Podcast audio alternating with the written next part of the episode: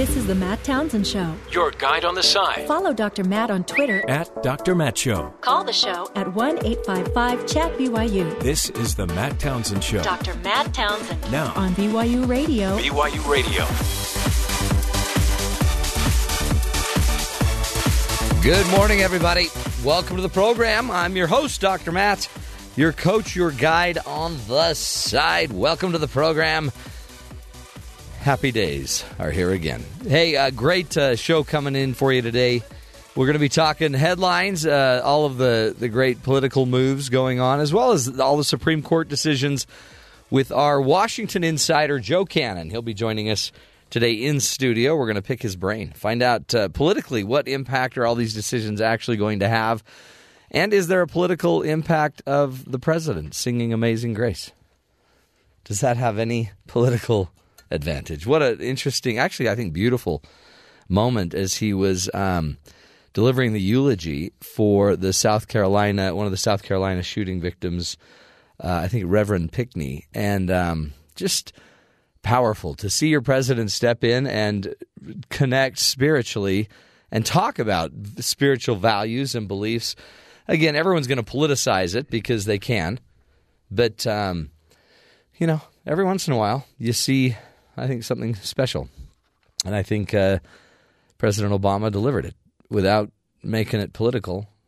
There was a really powerful spirit, I think, in that church, and a spirit of healing. Holy cow! So uh, so am amazed by what we're seeing going on in South Carolina with just the forgiveness of these families and just goodness, just goodness out of a really horrible, horrible situation.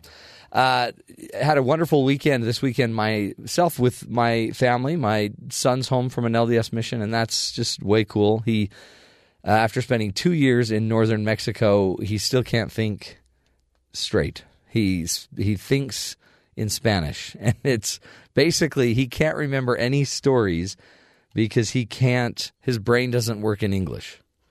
It's the craziest thing. If I speak Spanish, because I speak Spanish a bit, and if I speak Spanish with him, he can remember stories. If I speak English, he just sits there like, I don't know, like he's had a really bad hangover. um, anyway, uh, it was fun to, to have him back and uh, to just celebrate the the goodness of that that uh, group. I also had a date night um, where we I, I, always have these programs where we invite a bunch of people, hundreds of people show up, and we talk about different topics. And we talked about technology, and again, just to see people that are working on their marriages, it it, it does a it does you good to know that you, people care enough to work on creating a healthier, happier relationship.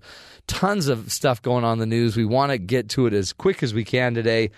Who better to do that than Kathy Aiken on our in our headlines? Kathy. Good morning, Matt. How are after you? three weeks on the run, escape killer David Sweat is in a hospital after being shot near the Canadian border.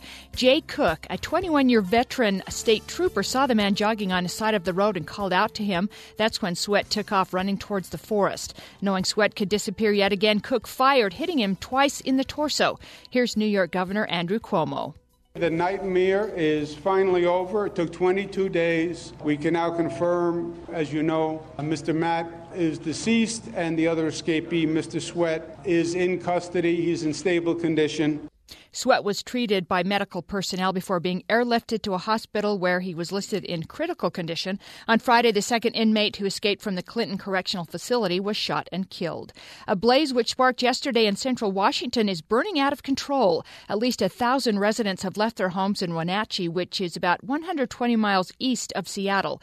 The wildfire is being fueled by high temperatures and strong winds. So far, at least a dozen structures have been destroyed.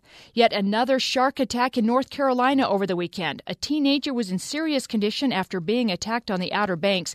That's the sixth shark attack in two weeks and the second in the same area in as many days. The 18 year old male victim was in critical condition when he first arrived at the hospital, but has since been upgraded. Hundreds of thousands of people across the country packed gay pride events over the weekend. This after the Supreme Court ruled same sex marriage to be legal in the United States. Meanwhile, Wisconsin Governor Scott Walker is urging President Obama and the nation's governor to join him in, quote, reassuring millions of, of Americans that, that the government will not force them to participate in activities that violate their deeply held religious beliefs. A small private plane crashed into a home in Plainville, Massachusetts yesterday afternoon, killing all three on board.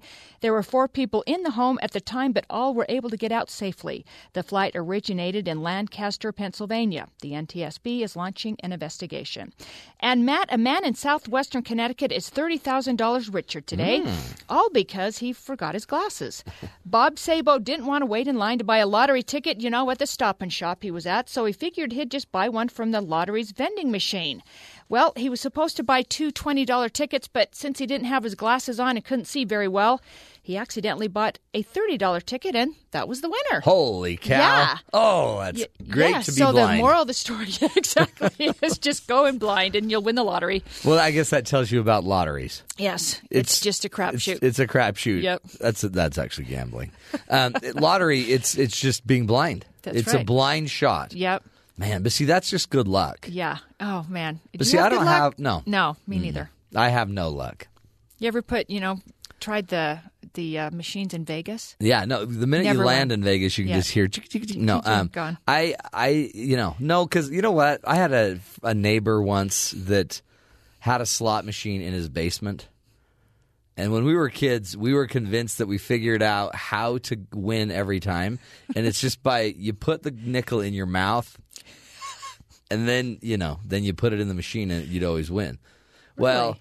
I just, uh, you know, after this, all these bacterial infections and viruses, I I just realized gambling's not Was it for worth me. it? It's just don't win. for me. It's not. No. that's what that's how the eight year old brain works. yeah, I've Just never put it in won a dime, so I figure you know, just keep the money in my pocket. Well, maybe that's worth it. Maybe that's you know, if everyone just knew how random it was. Yes. But then we put it on the news, so now every guy that's blind that can hardly see is like, "Hey, I got a shot." I got to go to the vending machine and just push a button, and whatever comes Oh, out, I'm going to win. Now, what was funny is we didn't hear that if he hadn't won, he would have just been out thirty bucks, right? Right. So then he would have been ticked because he didn't have his glasses and he lost thirty Exactly. bucks.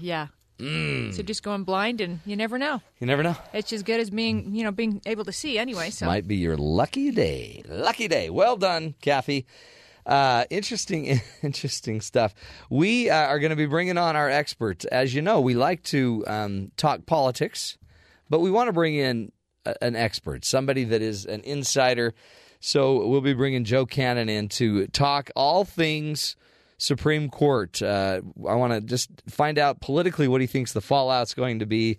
Uh, you know, after the the decisions on Obamacare and the decisions on uh, the gay rights uh, initiative, there. Also, want to find out um, if he really thinks this Trump thing's going to work because you know what, Trump is now number two in the New Hampshire poll. Donald Trump, number two in the in the New Hampshire poll.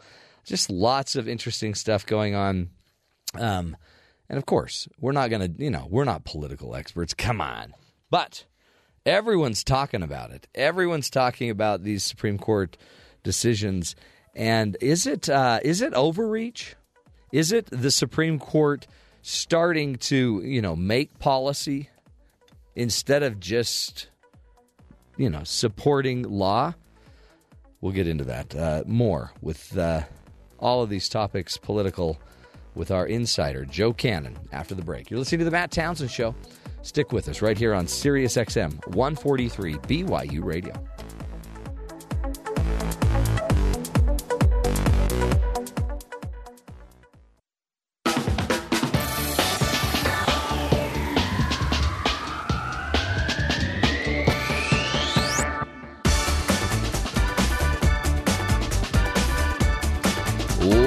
Back, friends, to the Matt Townsend Show. You know, I don't know if you've heard in the news lately, the Supreme Court's been uh, quite quite busy uh, making two uh, pretty big decisions, and many would just say, "Oh, so pro Obama." The Supreme Court is swinging to the left, and uh, yet decisions they were basically in the position to make. They they had to make the the, the decision, and one of the things that uh, we really need to figure out, I think, in the country is to what degree are we going to make uh, political decisions and allow the democracy to run forward and you know to let the discussions continue and uh, and create movement via our discussion and our debate and a democratic process?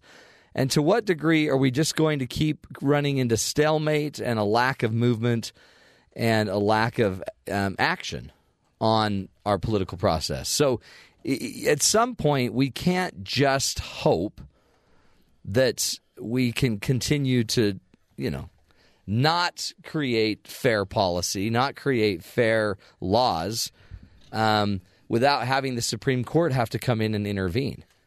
For how many years have we been debating the rights of gays?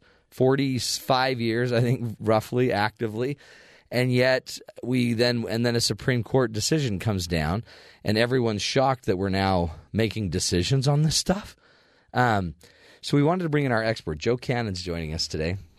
And Joe uh, is our Washington insider. He hates to have us talk too much about him being too linked politically or just in, in the in the know, but he's as good as we get on earth here. This is the funny thing about Joe. He's kind of done it all. He's been a chair of, of the Republican Party uh, in Utah. He's uh, was a candidate for U.S. Senate. He served as, in the administration under Reagan, and he's been an editor of a major newspaper, uh, Deseret News, and um, he's also right now the CEO of Fuel Freedom Foundation, trying to fight to lower your costs of fuel here in the United States. Joe, thanks for being here, my friend. Hey, thanks, Matt. Thanks for having me. I need your help because I uh, there's a lot of this is all we heard in the news was about the Supreme Court decisions. I mean that there's so Right. much of that going on. Uh, two decisions came down: the Obamacare decision and the uh, same-sex marriage decisions.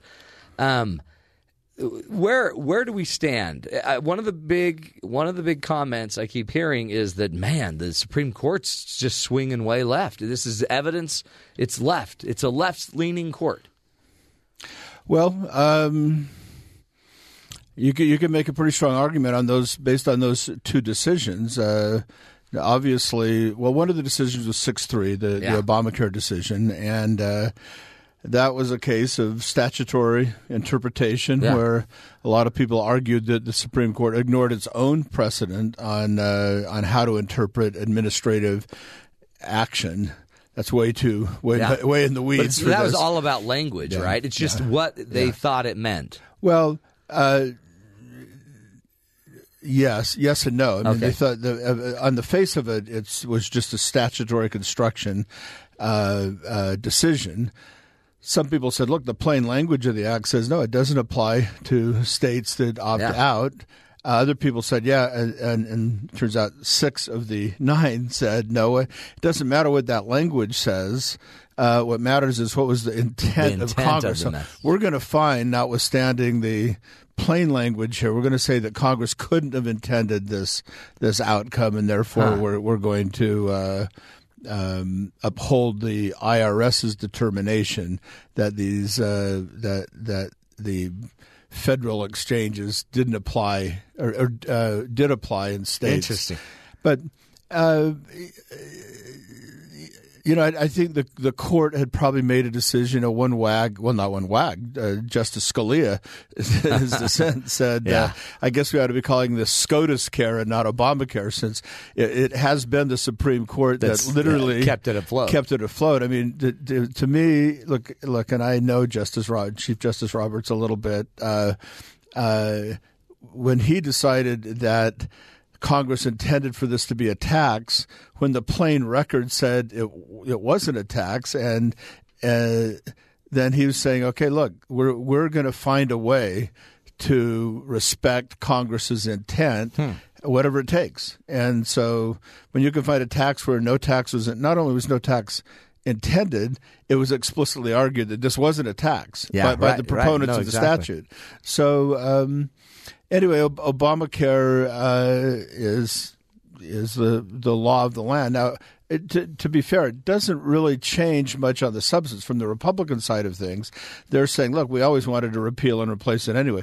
The Supreme Court decision would have helped them. uh, Quote: I'm, I'm putting imaginary Yeah. quotes around. That would have helped them in the sense that it would have given them an argument. On the other hand, it would have put them in kind of a box to fix or not yeah, fix that. go to 35 thing. states or whatever Yeah. and go fix that. I mean, some are also saying that um, this was kind of a gift to the Republicans because if they had to go fix it, it would have been chaos and a mess right before an election, and Right. it, it probably would have created bigger problems. This kind of takes it off the table, at least as a uh, as as something that's going to happen in Congress. Yeah. uh, and it, it, it takes it off the table uh, that way. But the the candidates still, it's going to be a central issue. It is, and they all all of them issued statements after Mm-hmm. uh, saying that that doesn't change their position.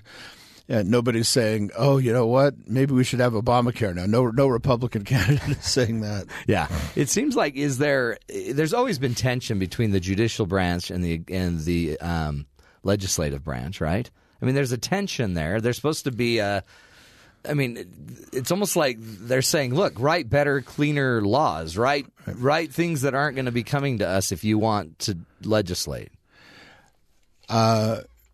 Right. Yeah. I mean, obviously, the the way the founders set up the our government, three branches of government, each having a check on the other, uh, and it is true. Congress complains mightily about all kinds of administrative actions, but yet they they're the ones who created Yeah. the laws. Fix it. A Yeah. or and B, they have oversight over those Right. laws, so they could they could fix it. So they could fix Obamacare tomorrow. They could fix lots of things. Uh, when you complain about the uh, as many do, uh, the rise of the gargantuan administrative state Yeah. that is looking over every aspect of our lives, from the kind of light bulbs we have to how you know what what uh, the capacity of our toilets is. All all these are federal Right. or or or laws or or uh, uh, administrative actions.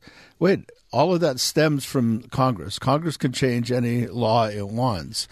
Um, on the other hand, the Supreme Court has has uh, given a lot of discretion to federal agencies, uh, which, by the way, is way too boring for our readers here, but our listeners here. But the uh, uh, a lot of people say that the this deference now went way overboard because the, the the historic standard for judging whether you should have deference in a, an agency is called uh, it's a decision called Chevron, and they just sort of blew arguably blew past Hmm. that Chevron analysis because Chevron says if the statute is plain, then there's nothing for It the court to is. do. Right. Uh, it's like a legal contract, yeah, right? If yeah. it's plain, if it's clear. Yeah. So, so it'll be interesting how how Chevron has argued uh, how that's used going down in, the, in the future. Talk about uh, the gay rights uh, uh, um, decision because it seems like uh, there's the country was already moving in a direction towards uh, being more sympathetic to gay rights, and the country was moving there anyway. And some are arguing that the court then stepped in and basically made a decision on something that in a non necessarily democratic way, in a judicial way, they stopped the conversation. So, whoa, what to say about that decision? Um, first, it, just interestingly, that there's a body of legal scholarship that says that the Supreme Court follows and doesn't lead where the country is on these kind of issues. So, even lots of uh, articles, uh, uh, law review articles have been read by by people on the liberal side of things saying that even the, the great decision Brown versus the Board of Education in 1954 actually was reflective of where the country was going. Uh, and the same could be said of a bunch of other decisions. So the the the country was clearly moving in is was and is moving in a direction of of approving gay rights. So at one level, marriage rights anyway. At one level, um, the Supreme Court just kind of ratified that movement. What it did though is said that people argue is the usurpation is to say this is a decision that really states ought to be able to figure out on their Yeah. own. It's really a legislative type decision. What the what the court did, uh, five just judges, justice on the Supreme Court said, no, this is a constitutional decision. So they elevated the right of, uh, of gay people to marry as a fundamental right, Constitutional under right under now. the Yeah. Fourteenth Amendment of the Constitution, and that is it's going to be interesting and frankly frightening and scary where that goes because it that pits that one f- fundamental right created by the court against another fundamental right, which happened to be the first words in the First Amendment. Religious. Congress shall make no law, uh, uh, you know, bridging. Uh, uh, the freedom of religion or the f- right to free exercise Yeah. thereof, getting the words a little bit mixed up there, but but it's called the first freedom, and this clearly uh, tees that up. In in the oral argument itself, Justice Alito asked the government's lawyer, the the the Solicitor General representing the United States, how if we decide in favor of gay marriage as a fundamental right, how does that affect uh, the Bob Jones kind of analysis. M- most readers probably never heard of this case, but there's a case called Bob Jones against the United States. Bob Jones was a Christian university that uh, decided that there couldn't be interracial marriage or interracial dating, and I think it was 19, in the 80s, maybe 82, 80, in the early to mid 80s. Uh, the decision came down by the court saying, no, you're not entitled to a tax exemption because you're discriminating, no matter what the reason. In, the, in this particular case, so it was a religious, in their view, a religiously based reason. I, I mean, um, hard to say this case was wrong, but now in light of this decision last week, you're going to say, okay, how does this affect religious institutions who, for whom, um, uh, you know, who, who have a, a, a moral, uh, conscious compunction here, saying no, we, we, we contrary can't get there. Yeah. Um, Well, what so- about just, I guess, the individual right to not have to be a part of it, to not have to perform the wedding, to not, and to have their own right to conscience, conscience, and say they don't want to be a part of that. Yeah. So I think uh, that's going to be pretty easily disposed with saying, look, it's the law. If you if you don't like it, you don't have to have that job. There, I, I don't think it's going to go too far there. I think where the real threat be is going to be institutionally.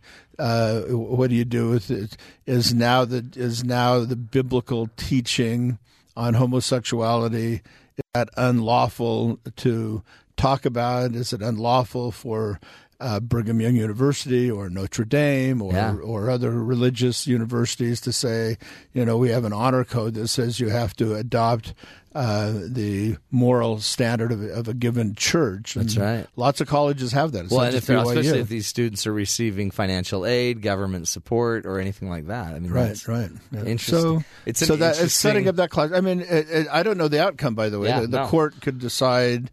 Okay, uh, they made it harder but by by def, they they could have in this decision said gays have the right to marry and states have to do it without making it a fundamental right under the Constitution. That would have made the future analysis, ladies. All of the justices, I, I haven't read com- finished reading the, all the opinions yet, but but even the justices in the minor, majority mentioned noted, hey, this there are religious uh, uh, ramifications here, and we need to worry about that. Oh, interesting. So they're already anticipating that. Of course, we But cannot not anticipate. But this. how, in the end, though, you know that that's done.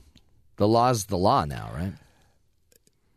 Um, it is, but we've seen the court do uh, amazing gymnastics on, the lots of different case. issues. They'll just use the next and, case. and to- so, so I think they decided not to decide the religious, and then and that issue wasn't presented in, Yeah. in the case anyway. So, so the the the, the religious liberty implications of this are yet to be uh, seen and felt. Well, let's take a break. We're talking again with uh, with Joe Cannon, our insider, our Washington insider. When we come back, I want to continue the discussion about the Supreme Court decisions, but find out politically what's the impact going to be. We're also going to play a clip from Ted Cruz, who he's he's not having this. He's he's frustrated. He's now calling for judicial retention elections for Supreme Court justices. I want to uh, get Joe's take on that. We'll be back. You're listening to the Matt Townsend Show right here on BYU Radio.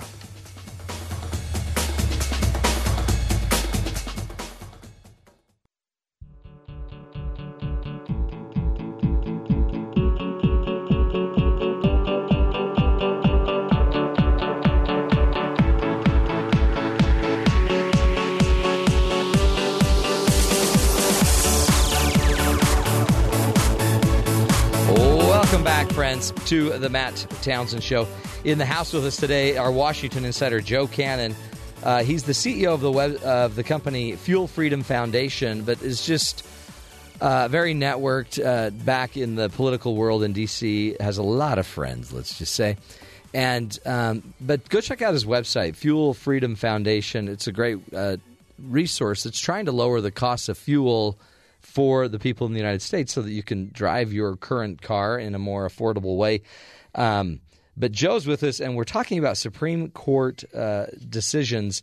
One of the things I, I I really want us to talk about, Joe, is teach us. Um, I mean, you're a lawyer, not to not to demean you, but As Rex Lee said, uh, uh, uh, one of the why, solicitor why, generals. why should uh, yeah former solicitor general of the United States said uh, I don't understand why uh, uh, fifty or sixty thousand bad apples spoil the whole bunch. I don't I don't understand that.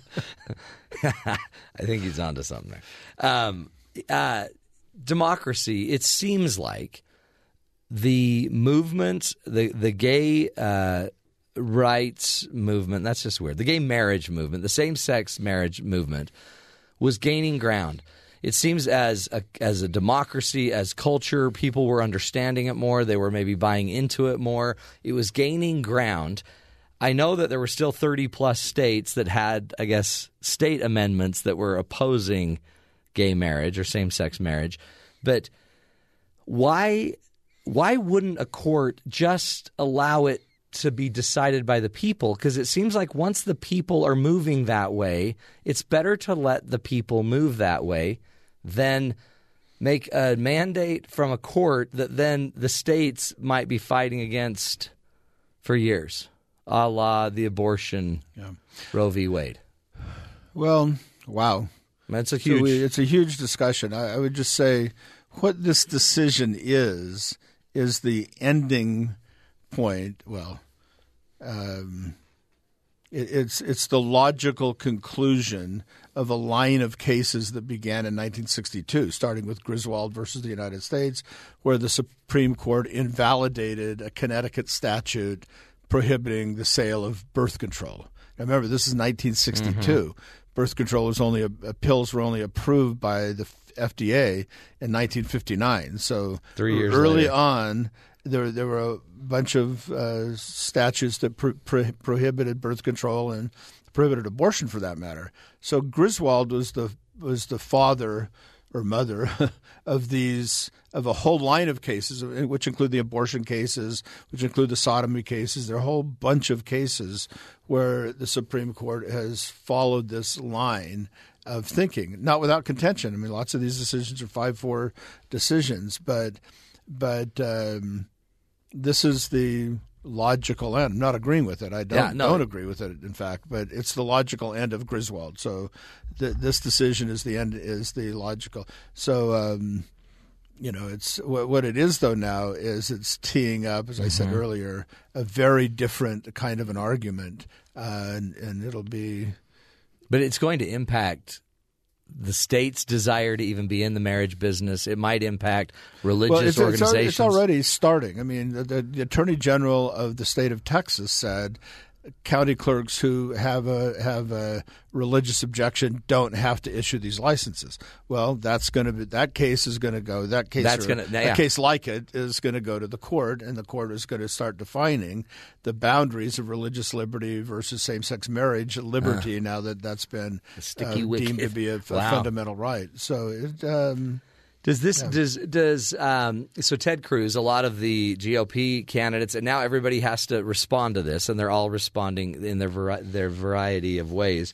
Ted Cruz, he's he's ticked, he's torqued, and he's. Um, we have a clip uh, by Ted Cruz. Listen to this, and I want to hear your response.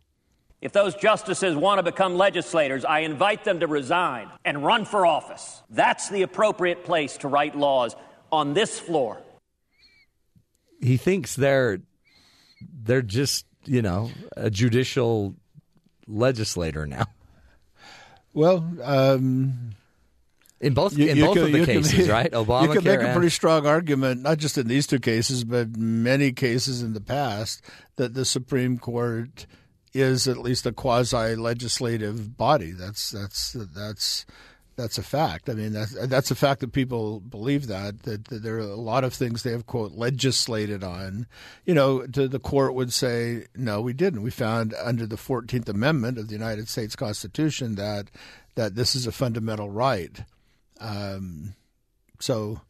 Yeah, no, no. I, I've heard Ted Cruz speak on this. He's actually raised some some other possibilities. You know, the the the, the Cong- one of the checks and balances is that Congress. This will never happen, by the Right. way. Uh, I'm just going to. I'm only Get stating this this is because idea. A, this Yeah. is an idea that Ted Cruz has mentioned, but it's it's rooted in the fact that the Congress could actually determine the jurisdiction of the Supreme Court. Congress could pass a law saying the Supreme Court doesn't have jurisdiction over this kind of a case, some kind of Yeah. a case. uh, You know, make it up. But uh, so that's a tool Yeah. in Congress's But as toolkit. long as half of the Congress is winning with every judicial decision, it'll right, never that's, happen. that's, that's right? never going to happen. That, But- that- and isn't there a const- in the Constitution? You can't. They're not Supreme Court justices aren't elected. No. So, uh, so no, part no, of his no, desire to have a retention election No, is no, just the, the, notion of appointment by for life is actually Mm-hmm. uh, w- thought to be a safeguard uh, by the founders, saying, Yeah. "Look, uh, um, we don't want them subject to political pressure, and we don't." Do you do you think there will be any backlash? Uh, there's some talk that uh, Jeb Bush will, might have some backlash because his brother appointed some of these justices, and it's now they're not Justice Roberts, I believe, they're not quite going the direction.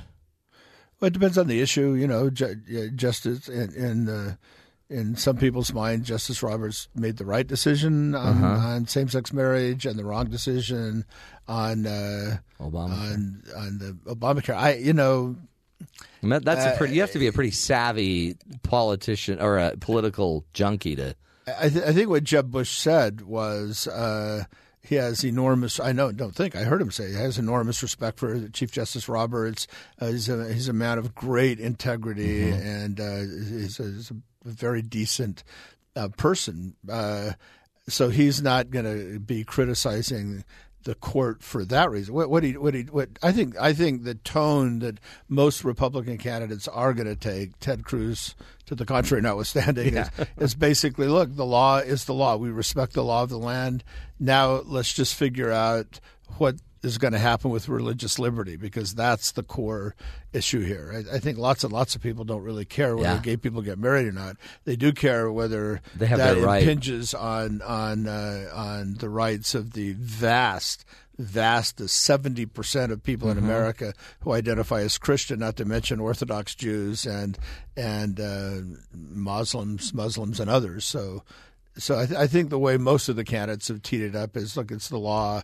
Uh, we respect the law. We respect these individuals, but Yeah. be very, very careful about the intersection of this decision. That's it, and huh? religious liberty. It seems like if if people had the, the same confidence that the justices, and that's why I guess we need the cases to, to see it, if they'll respect, you know, religious liberties to the degrees they respected these other rights, if if they had that confidence, then we, you know, this might this might be okay. yeah, yeah. Um, what do you? a lot of people don't have that No, confidence. that's the problem. I guess. Well, I guess part of that is we just haven't had the cases recently, have Well, we? the, the, it's often said, you know, the the well, the Hobby Lobby that tipped things upside have, you- down. no, you have you have. I mentioned the whole line of cases beginning with Griswold. Yeah. Uh, there's also a whole line of religious liberty cases, many of which were decided 9-0. Oh, Even in this administration, against this administration, this court on, on a number of issues has gone 9-0, not on Hobby Lobby, Yeah, but, yeah. but uh, but a number of other uh, uh, religious liberty cases. So you have a whole. That's why why this is so fascinating as a, as a lawyer. You've got two, well, multiple chains of cases. Uh-huh. the, the Supreme Court is governed by precedent, and so uh, you you look back, you can see a logical pathway for most of their decisions. And so you can take take a Yeah, religious liberty that. case. There are plenty of cases. The Bob Jones case I mentioned was a big exception to that Okay. whole whole uh, uh, uh, chain of cases uh, on on religious liberty. Does um does this do, do these decisions uh, favor any party over another? The religious liberty ones. Um, Well, or, or no, actually the the the gay rights, same sex marriage case, or this the um, Obamacare. You mean you mean favor political party? Yeah, Uh, like I mean, well, do, do the liberals gain anything? Do the do the Democrats gain anything in this well, next election? the Democrats election? obviously gained a lot on the Obamacare decision, on the same-sex marriage decision. Sure, uh, the five just four of the justices were appointed by Democrat presidents, and one was appointed by H. W. Bush. By the way, Oh, yeah, Kennedy that's was right. Mm-hmm. appointed by by Jeb's father. um, uh, so. Yeah, I mean, generally, the, there's, there's a partisan divide on the court, and it reflects uh, it, reflects uh, the the differences in philosophy between the Democrats and Republicans on a lot of different issues. What uh, what is your take? Did you get to see um, President Obama at the funeral? So, you know, I was traveling during most of the funeral. When I landed, I, I saw, I heard, I listened to on the on the radio. It was amazing. It was. I mean, to just see your president in that human of an experience is is is really to me pretty No, it, profound. it sounded a lot like a minister, Yeah. which which presidents often do in, in those kind of national tragedies. They we I mean it's you you can't undo the religious his, history of our country. I mean, uh, actually, one one philosopher said, you know. Uh, America did not create religious liberty. Religious liberty created America, and uh, and you know in these times of crisis, all presidents, regardless of what they do in other aspects of their administrations, they revert to the the basic religious instinct of our Yeah. country. Yeah. Joe, talk to uh, just in our last couple minutes. So, you know, a certain amount of people, whatever, 50%, whatever the numbers are, they are they're struggling with these decisions. They don't they don't like them, they're afraid of them, they don't get them, they're not sure religious liberty is going to be there. They don't necessarily uh, oppose gay rights. They they're not anti-gay. They just didn't see the need for some of these. What do you say as somebody that has some context politically is it are we okay? I mean, is this just democracy in action? Is this just how it works? You win some, you lose some, or or should we really, or should these people that are so afraid that it's just leaning too far left? What, what should their stance be? What should their take be, or their takeaway from all of this be? You know, I don't know.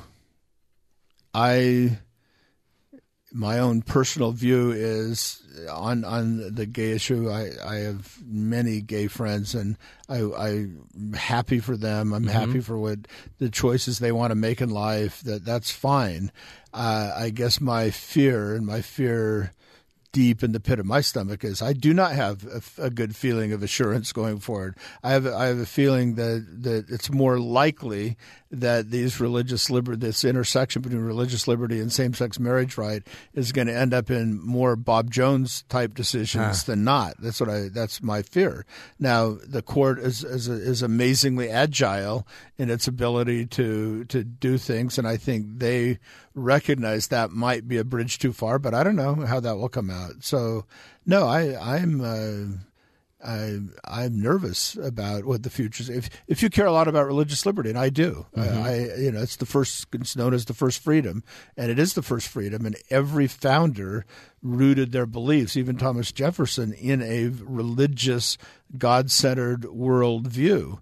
And now that's just another choice. Yeah. And when that's just another choice, um, it could it could have very dangerous ramifications for lots of people who are believers. Well, and when you have so many people now, or so so few that are believing, and so many falling away from having any religious beliefs, that may even Maybe. Uh, I mean, it, may, it just may make it less of an issue that people worry about. for for some people, yeah, that, that's true. But uh, there's still a strong. We are still the most religious country Mm-hmm. of the Western democracies. We are still by a long way by every poll that comes out. The Pew uh, does a series of polls all the time. Yeah, we are slightly declining. We've gone from like 73 to 71 or 74 to 70. But still up there. You know, uh, uh, in terms of uh, uh, belief in God, it's.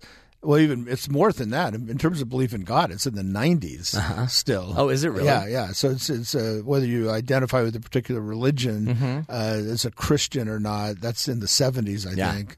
Uh, so Well, that's why I think it's a fascinating weekend because you have this incredible religious revival in the South Carolina funeral where our president's leading it, and then uh, the right, the gay rights marriage decision, which for some that those are juxtaposed, opposite kind of views, and yet seemingly go together in love, and yet I mean it's just it's it's such an interesting time to be yeah, no, it is alive, Yeah. alive and a believer. And um, well, we appreciate you. Any anything we need to be watching for that we're not paying attention to in the news? The demise of Donald Trump, It- Polit- it- the political demise of Donald Trump. Because he's num- but he's number two in New Hampshire. How did that happen? Uh, Just name recognition. And, name name ID. Uh, uh, New Hampshire is is uh, is is wonderfully, in the olden olden sense, wonderfully Movable. uh, well, not movable. Okay. Contrary. Okay. You know, They're I mean, go Bernie against- Sanders is climbing up. Oh, you know, fast uh, against Hillary Clinton in New Hampshire. You, you, you know, New Hampshire's an interesting state politically. That's great.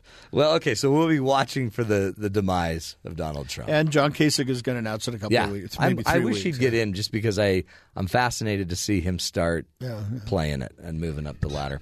Joe, we appreciate you again. Everybody, go check out uh, uh, fuelfreedom.org. That's Joe's organization trying to lower your costs of fuel here in the United States. Good stuff. Joe's a great guy and, a, and our Washington insider. We'll take a break, come back, uh, wrap this segment up. This is the Matt Townsend Show. You're listening to us right here on BYU Radio.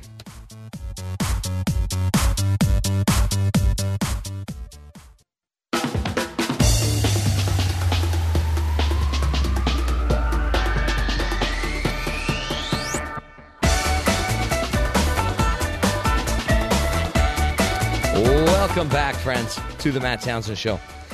You know, it's a it's an interesting, I think, debate for everybody. Um, and the, to me, I whenever I see this debate or any debate like this going on with uh, same sex marriage, one of the one of the things I think we always have to hold in um, in check here is this idea uh, of dichotomizing. What we tend to do when we make an argument is we go either or, right? We make it either it's right or it's wrong. Either they're good or they're bad. Either America's better or worse because of every situation, every idea. Dichotomizing is a pretty typical thing that is, we as humans do. It's how our brains work. You know, we like two choices, A or B, one or two, good or bad, black or white. The the problem with it is none of our lives are that clean. Um, so one of the rules I would just suggest as you're trying to process your feelings about uh, gay rights, you can love the gay people in your life and, and recognize they're children of God and understand them and love them and appreciate them and care for them and believe that they should have all of the rights in the world. And uh, still hold your views about marriage sacred and still even feel like uh, God had defined it between a man and a woman, and still love a gay person. Um, those can go together, and so many people that are believers, they what we do though is we don't come off sounding like we're loving and God godly people because we're angry and we're scared and mean to minority people. So, in the end, we've got to figure out a way to still be loving and caring and accepting of children of God and still be able to hold your belief. That is what Joe was talking about, where we should give rights that are that are real, reasonable, due rights to uh, people with the same sex attraction, and still be able to have my religious beliefs about what I believe my God says is right, and how I believe God defined marriage. And if we can do that in our country, we have created something pretty powerful. The nature, though, of man is to probably swing the other way. And that's why all the people that are more religious are afraid that the swinging is going to go swing against religious beliefs and values. And then what will happen is they too will be seen as not as just mean people that beat up minorities. And eventually religious people will become the minority. That's the fear. So can we all just get along And love is a great principle, and it is a great principle of acceptance and, and forgiveness. And so are the minority beliefs and your religious beliefs, and I believe they can go together. And I don't know that the Supreme Court should be making all the decisions. I think we need to, as a population, make these decisions as well. Folks, that's the hour number one, Matt Townsend Show. We're going to take a break, come back next hour, more fun, more ideas to help you uh, find the good in the world. We'll be right back.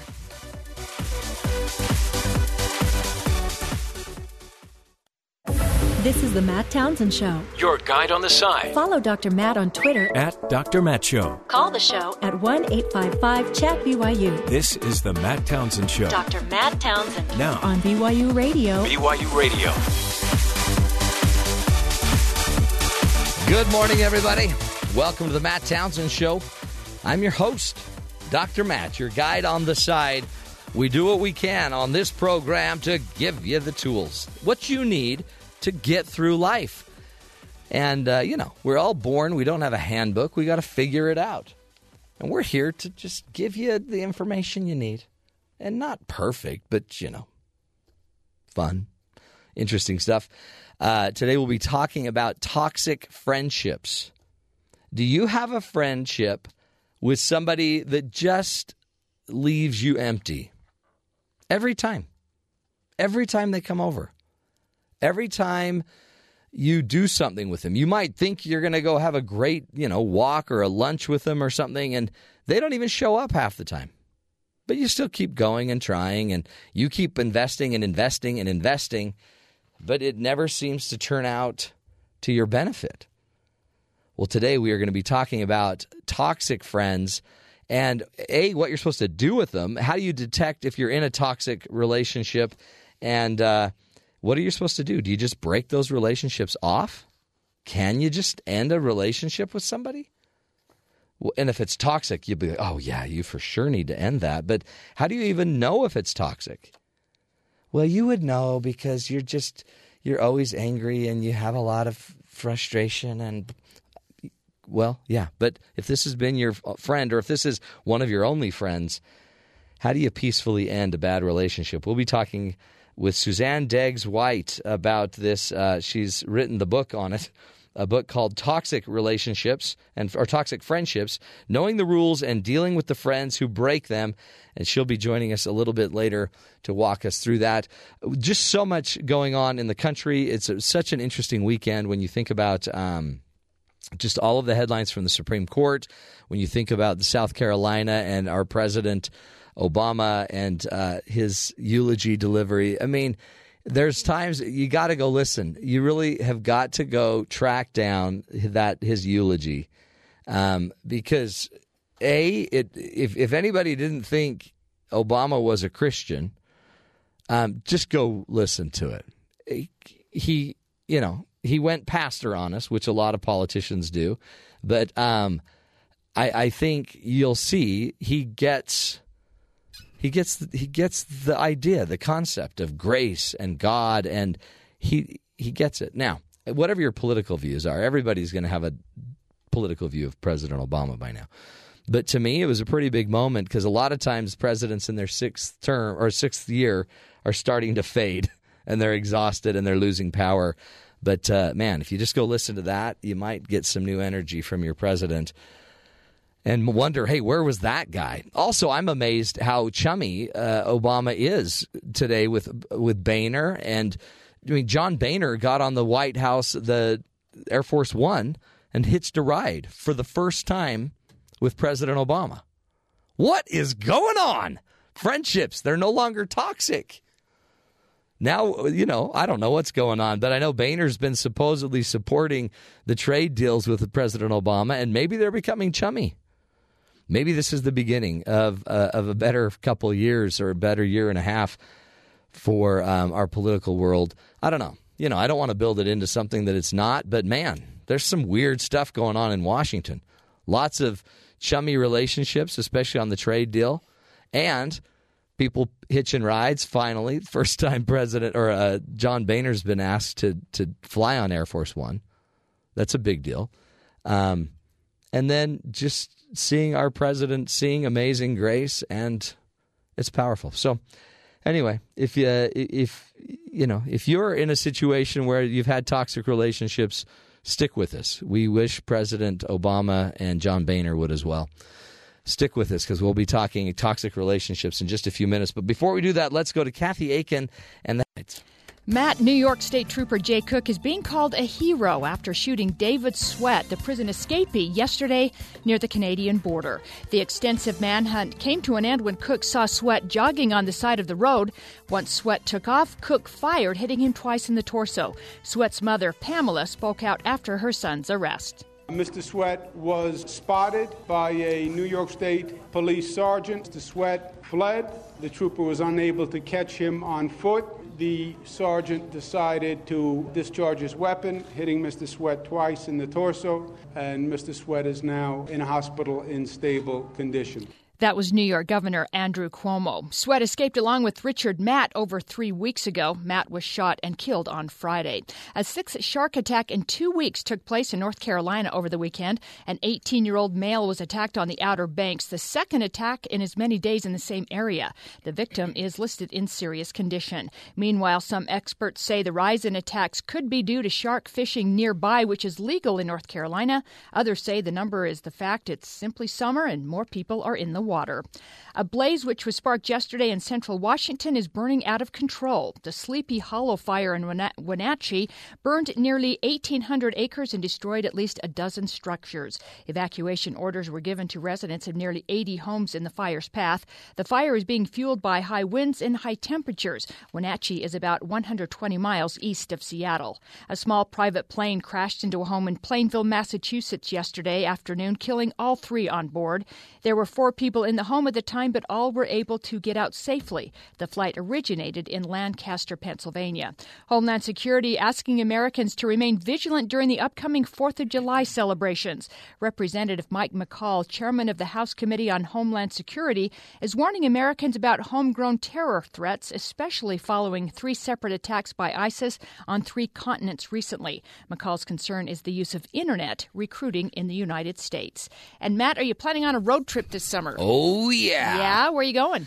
Uh, I'm going to, well, we, we're going to Colorado. Okay. And then I'm going to go eventually to Nauvoo, Illinois. Oh, that would be wonderful. I would love to go there. but go in there. August, which is supposedly a sweat fest. Very humid. That Mm-hmm. time, but that's okay. Well, a list of the best and worst states for summer road trips is out. Oh, boy. okay, here we go. Yeah. According to WalletHub, they compared the 50 states on three criteria driving and lodging costs, road conditions and safety, and fun and scenic attractions. Okay, we'll go through the top Hmm. Yeah, 10 real top quick. 10. 10, Idaho. 9, North Carolina. 8, Colorado. So there you go. Yeah, I'm gonna hit 7, Wyoming. 6, Utah. 5, Wow. Ohio. 4, Wow. Washington. 3, Minnesota. Number 2, Nevada. And number 1, Oregon. Really? Yeah, would you have picked that? Oregon coast is beautiful. But did you notice a lot of those are the West Coast, Yeah, yeah. Western states? Yep. Why is that? Hmm. Okay. Let's see. Number 50. Let's go down, bottom up. Yeah, bottom. Connecticut. Yeah, not so good. Yeah, that's hard. So Illinois, you said was the other one. Let's see Yeah. if I can find Illinois here really quickly. that's probably California is number 20. That kind of Huh. surprised me it was down that low. Uh, Connecticut, North Dakota, 49. Where is Illinois in here? Why can't I see it? it's probably there we go, 25. There we go. Number 25. That's so not not, too bad. bad. Yeah, That's you're right in the bad. middle there. So pretty Yeah, much my whole trip is in the top ten. there you go. What uh, what are some more bottom states? The bottom, okay. 48 Delaware.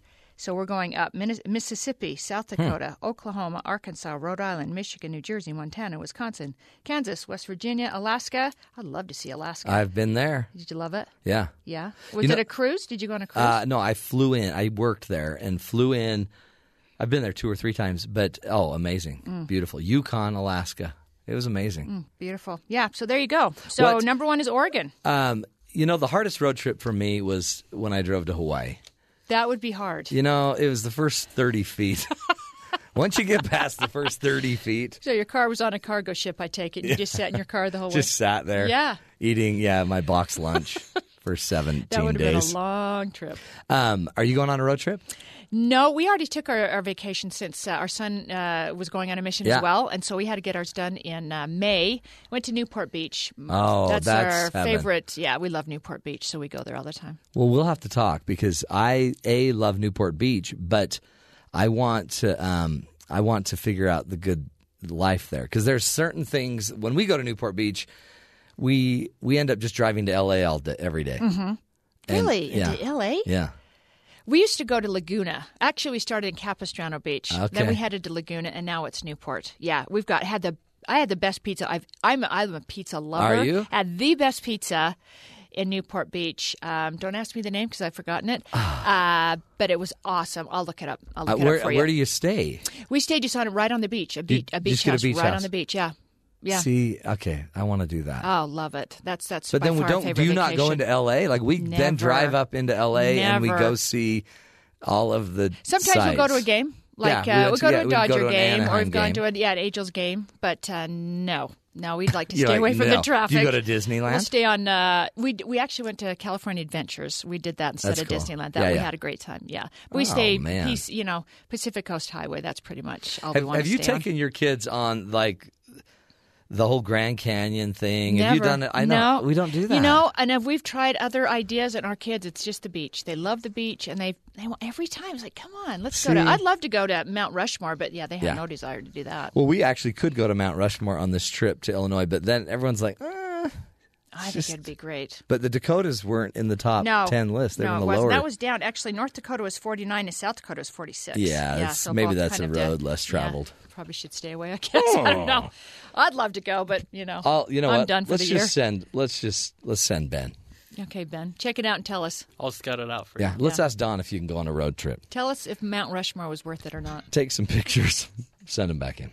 Good job. Good job, Kathy. We are going to be taking a break. When we come back, we'll be joined by Suzanne Degges-White, who is uh, she's our our expert on toxic friendships. She wrote the book called Toxic Friendships: Knowing the Rules and Dealing with Friends Who Break Them. How do you how do you not get sucked into a bad toxic relationship? And if you have been pulled into it, how do you get out? And how do you know when it's time to let a friend go? We'll be talking with the expert, Psychology Today blogger uh, and therapist Suzanne Degges-White. This is the Matt Townsend Show. Stick with us. We'll be right back right here on BYU Radio.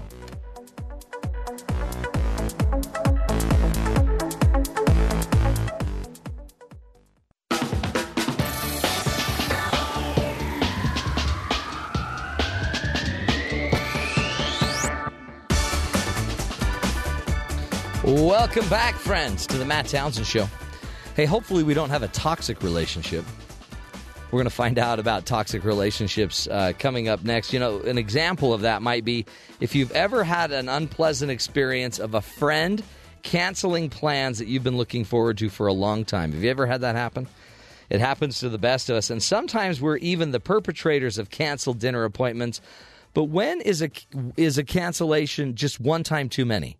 How many times does a friend need to take advantage of you or just leave you out to hang in the wind before it's just time for you to give up on the friendship? Our next guest, Dr. Suzanne Degges-White, has recently published a book called Toxic Friendships Knowing the Rules and Dealing with the Friends Who Break Them. She joins us now live to help us sort through these types of relationships. Dr. Degges-White, welcome to the welcome to the Matt Townsend Show. Thank you so much, Matt. I'm so glad to have this opportunity to share with you and your listeners. It's so good to have you back. We we love what you do. You're a blogger on Psychology Today, which is where we initially found you. But then you just came out with the book Toxic Friendships. How, how old? When did the book come out? the book just came out a week ago. Actually, it's just now available for readers to pick up a copy.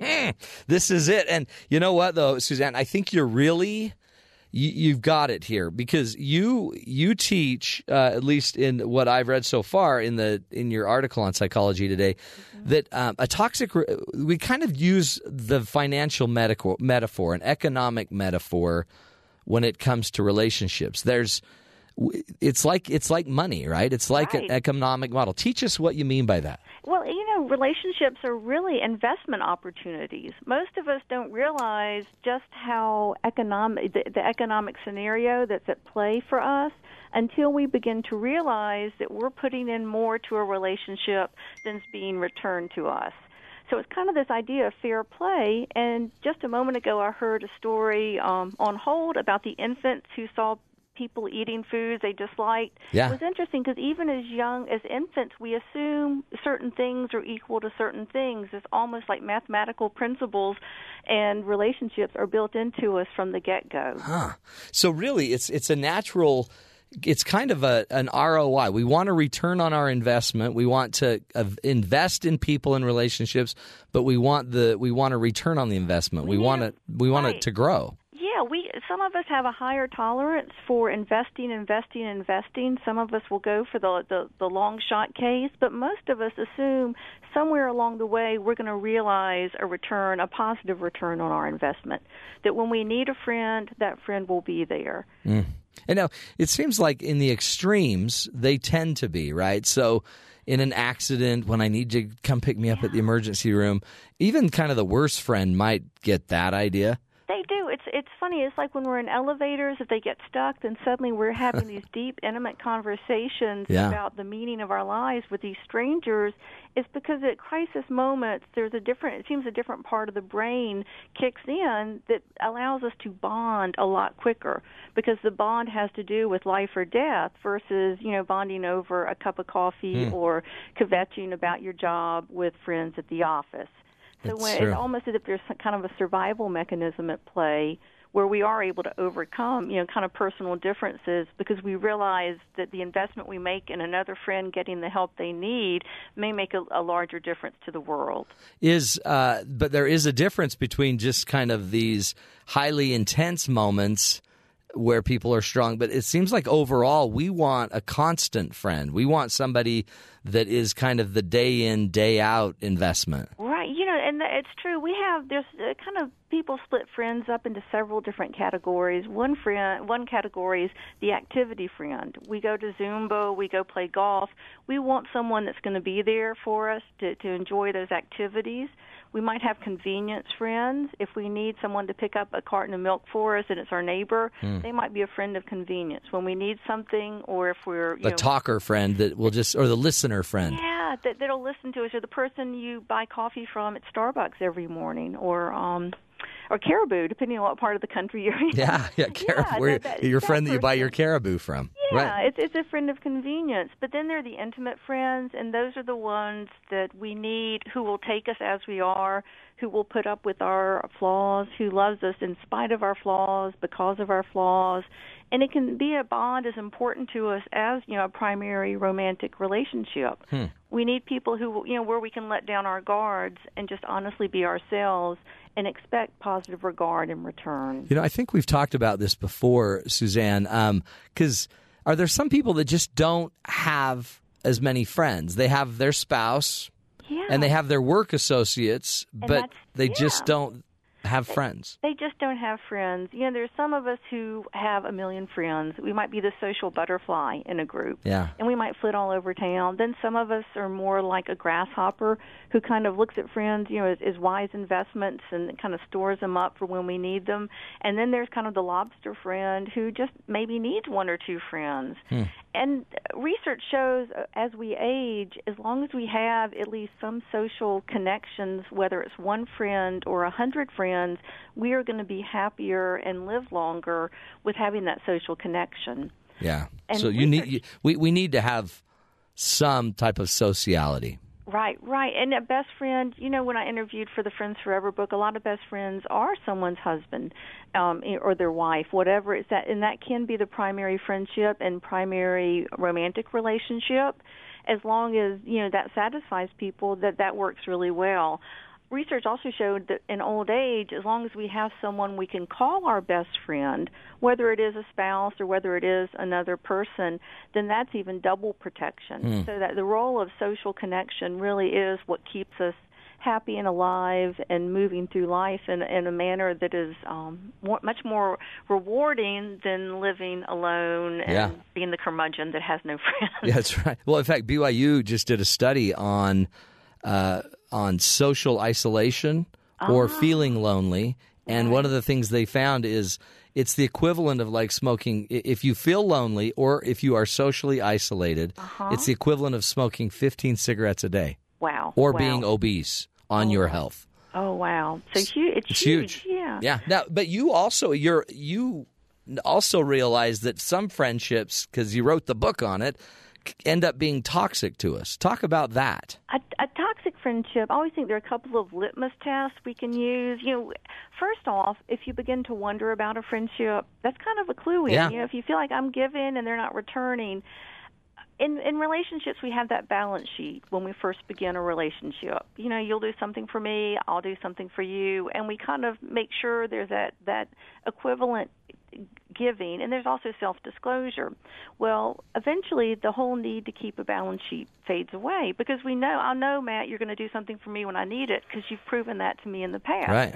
But if the balance sheet comes back up again in the relationship, if I even start tallying in my head what a relationship is giving me, that's a warning sign that I'm not happy with that relationship. That's true, huh? And that's so that's one way. Another way to kind of measure is a friendship turning toxic.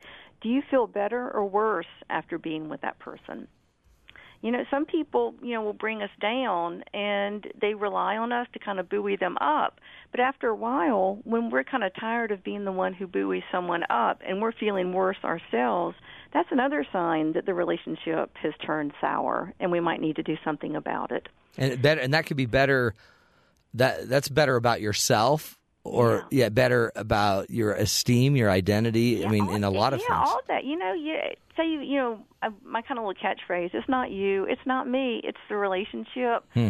Sometimes in relationships, maybe I don't really like to go shopping and, and spend money, but when I'm with a certain friend, maybe she loves to shop till she drops, and I end up you know owing up to the limit on my Yeah. credit card because she likes to shop and I like to be with her.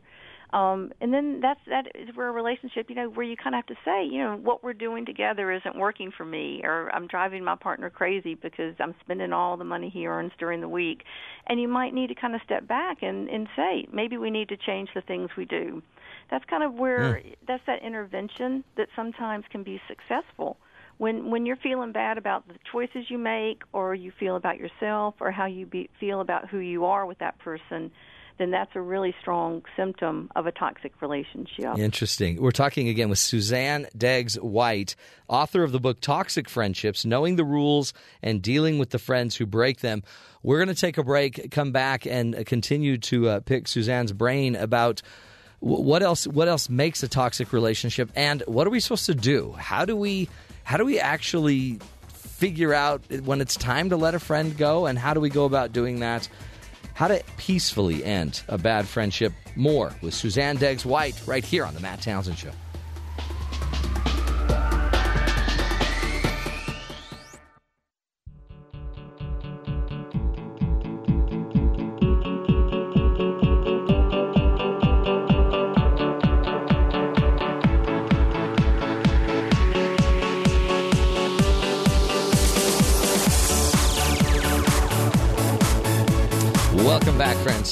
To the Matt Townsend Show.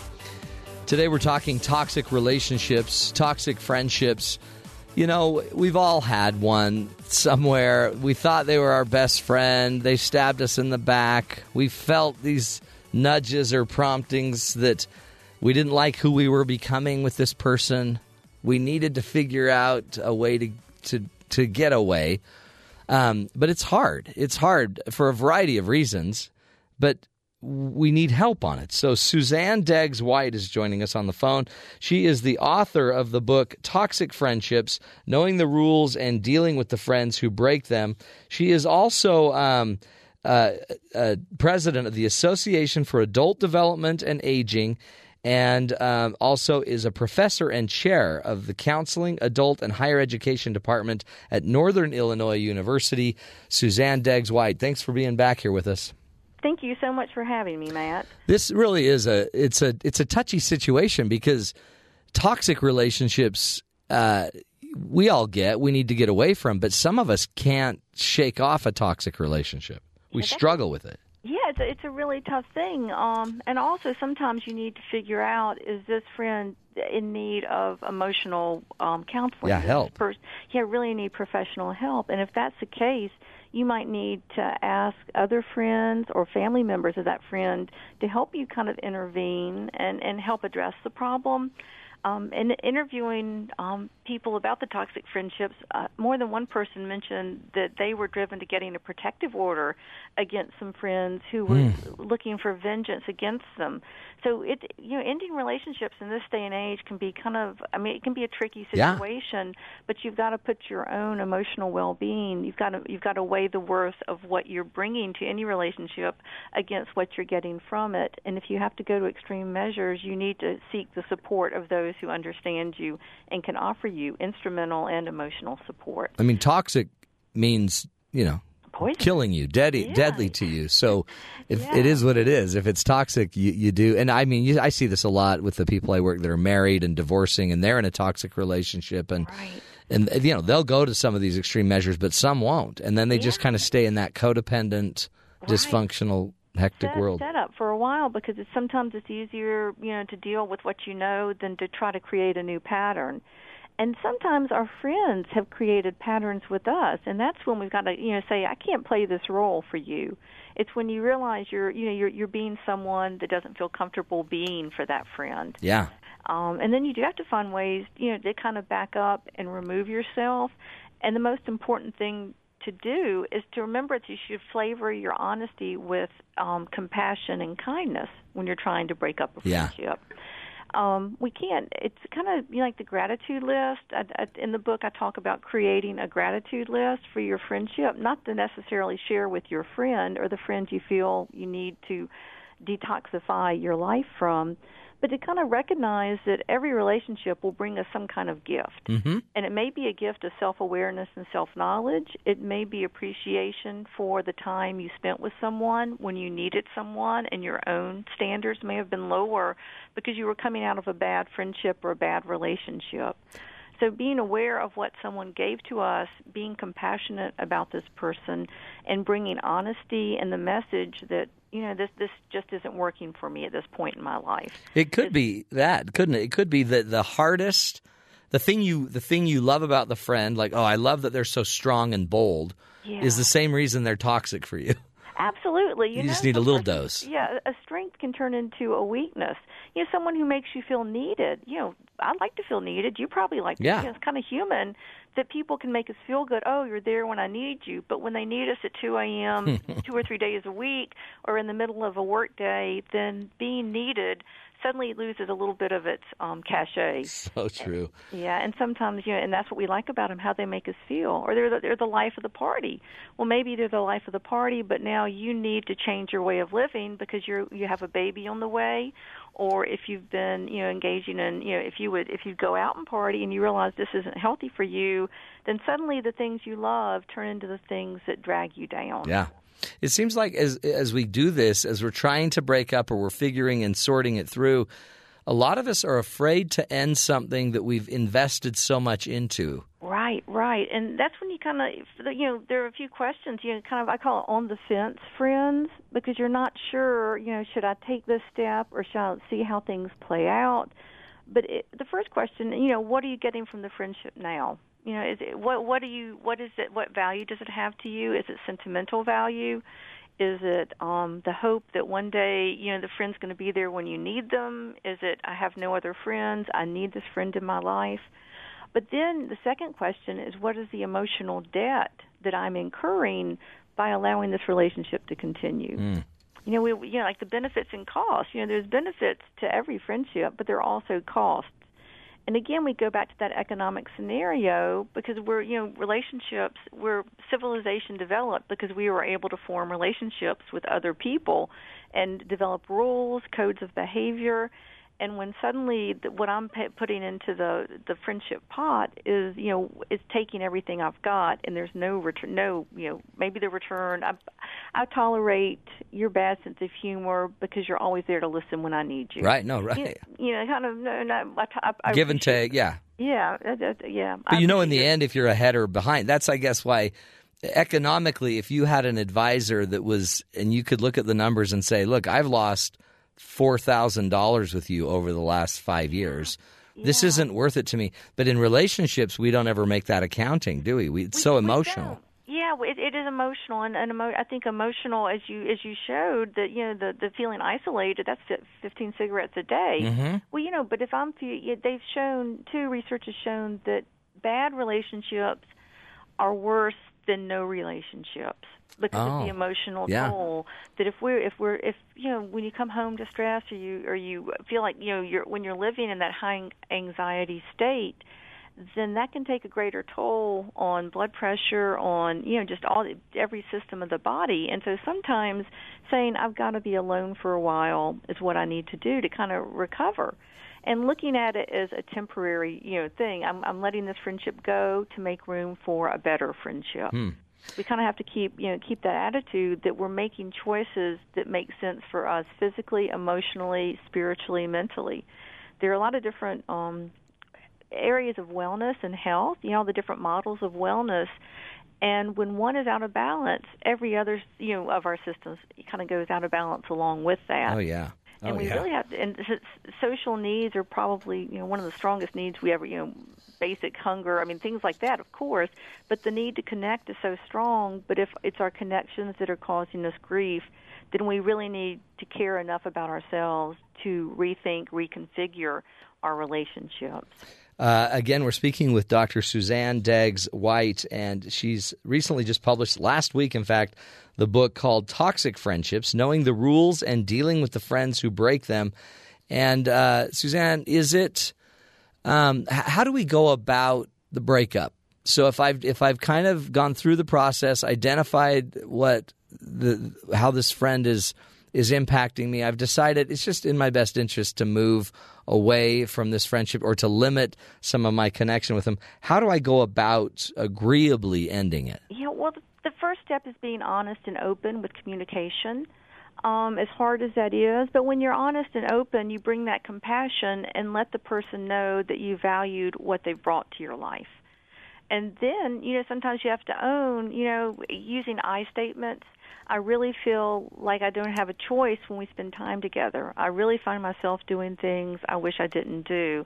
Or I was really hurt when I needed you that night and you couldn't be there for me. Yeah. So you, it's it's just like couples communication classes. You really need to be honest, open, and own your feelings. Um, you don't want to uh, blame your friend or shame your friend, and that's really important. Um, you know, it's funny. Where our, our dean here has always had the no shame, no blame rule, because when you shame someone or blame them for something, then it puts them on the defensive, and it builds the fire of negativity between the two of you. And so, being really, you know, being aware of what you're sharing and owning all of that, um, avoiding passive aggressiveness. You know, I don't realize. I, I don't guess you realize how mean you are. You know, that's not. Yeah. You know, no, don't say that. Um, you the message, like if you're not sure, if you're trying to mend but you feel like you can't, I miss the way things used to be between us. I miss how we were back before such and such happened. Um, but if they, if you feel like they're, it's not going to be like that again, then what you need to do is acknowledge it, the benefits you've received, express appreciation for that person, weigh your words carefully, and say, you know, for right now, we just can't be friends. And you know, it's hard if you have friends of convenience, people you see every day. You might have to be the one who takes a different bus, who gets coffee at the different Yeah. place, who goes to a different YMCA Zumba class. Um, if it's you know activity friends, well maybe you're not going to go jogging the same path each morning. You've got to be aware that when you shift a relationship, you've got to be able to shift your own way of living because you're making you know, a, a huge change. And when you when you stop going to the five o'clock aerobics class or spin class and you go to six o'clock, well, there's a whole new set of friends Yeah. who you can make from that point. Well, and it's your health. So it's like Yeah. if, if if you don't want secondhand smoke and they're not going to stop smoking, you're the one that's going to have to move. And I guess it's inconvenient. However, it- you're going to feel better. you're going to feel better. Yeah, you're going to feel better, and that's you know I think that's the hard part. As a counselor, people don't like change mm-hmm. because change is hard. It's the hardest thing we face.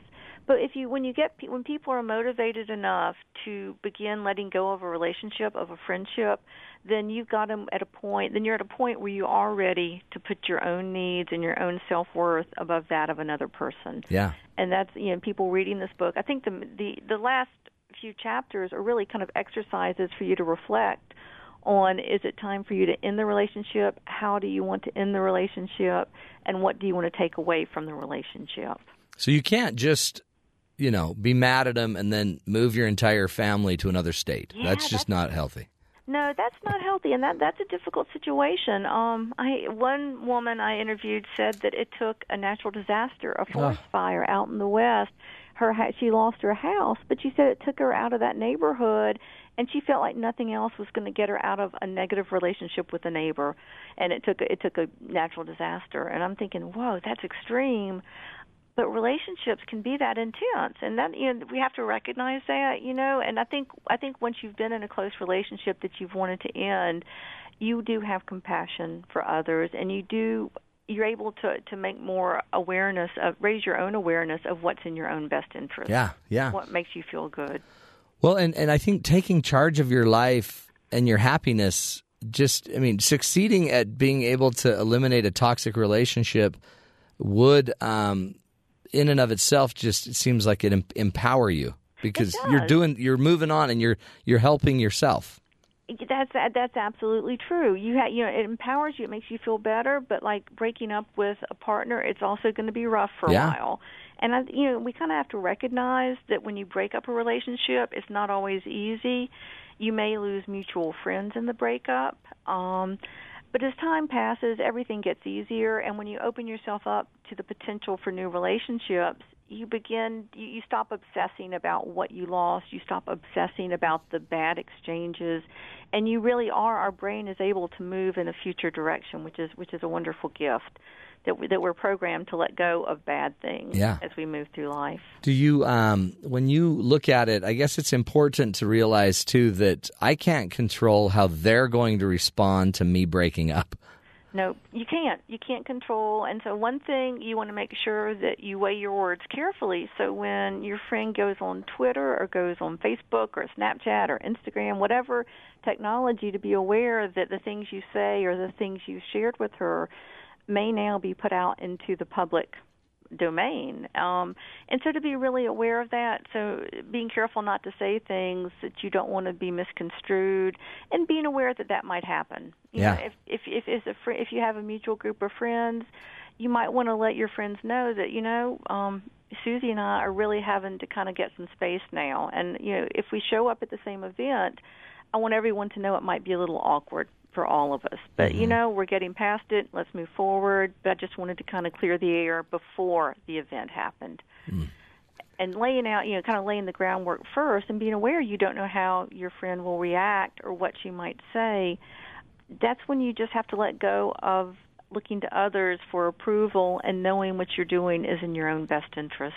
Yeah. And walking the path you feel comfortable walking. You have to really do the work ahead of time to get to make sure this is the right decision. Yeah, because there there may be hard work, and it may and there is, you know, there is loss. Losing a friend, you know, you, you see people and you might they look down. You look like you've lost your best friend. Yeah.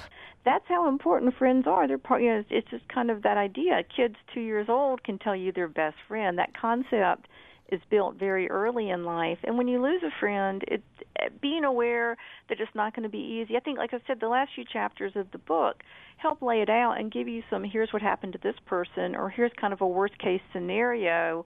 So that kind of normalizes what you might experience yourself Yeah. and uh, and people you know people get it people know what it's like to have you know crazy friends or yeah i mean we, we kind of understand that because i think we've all gone through that Been there, done that. Yeah. yeah been there done that yeah and and still see you know and still can read about myself on facebook whatever it That's right. be. I actually tend to be the crazy friend. well there you go matt you bring joy to a lot of people and i bet people put up with your craziness Well, they do, except I don't have any friends, so um, it's a sad, sad day. Well, Suzanne, we appreciate you. That really is some, I think, powerful insight, and I can't uh, recommend more to this book. Go check out uh, the book by Suzanne Degges-White. It's called Toxic Friendships. Knowing the rules and dealing with the friends who break them. You can also go look her up on Psychology Today. So just look up Psychology Today and Suzanne Degges, D E G G E S hyphen White. Uh, she's a great resource there. Has some wonderful um, blog entries there about relationships and mother daughter. I mean, you name it, all types of uh, topics. Just a great resource. Suzanne Degges-White. Uh, friends, they don't have to suck the life out of you. They can. They should be additive and, and helpful. And at times, you need to take charge of them and make sure they're not costing you your longevity. We'll take a break, come back, wrap this subject up, uh, do a little coach's corner. You're listening to the Matt Townsend Show right here on Sirius XM 143 BYU Radio.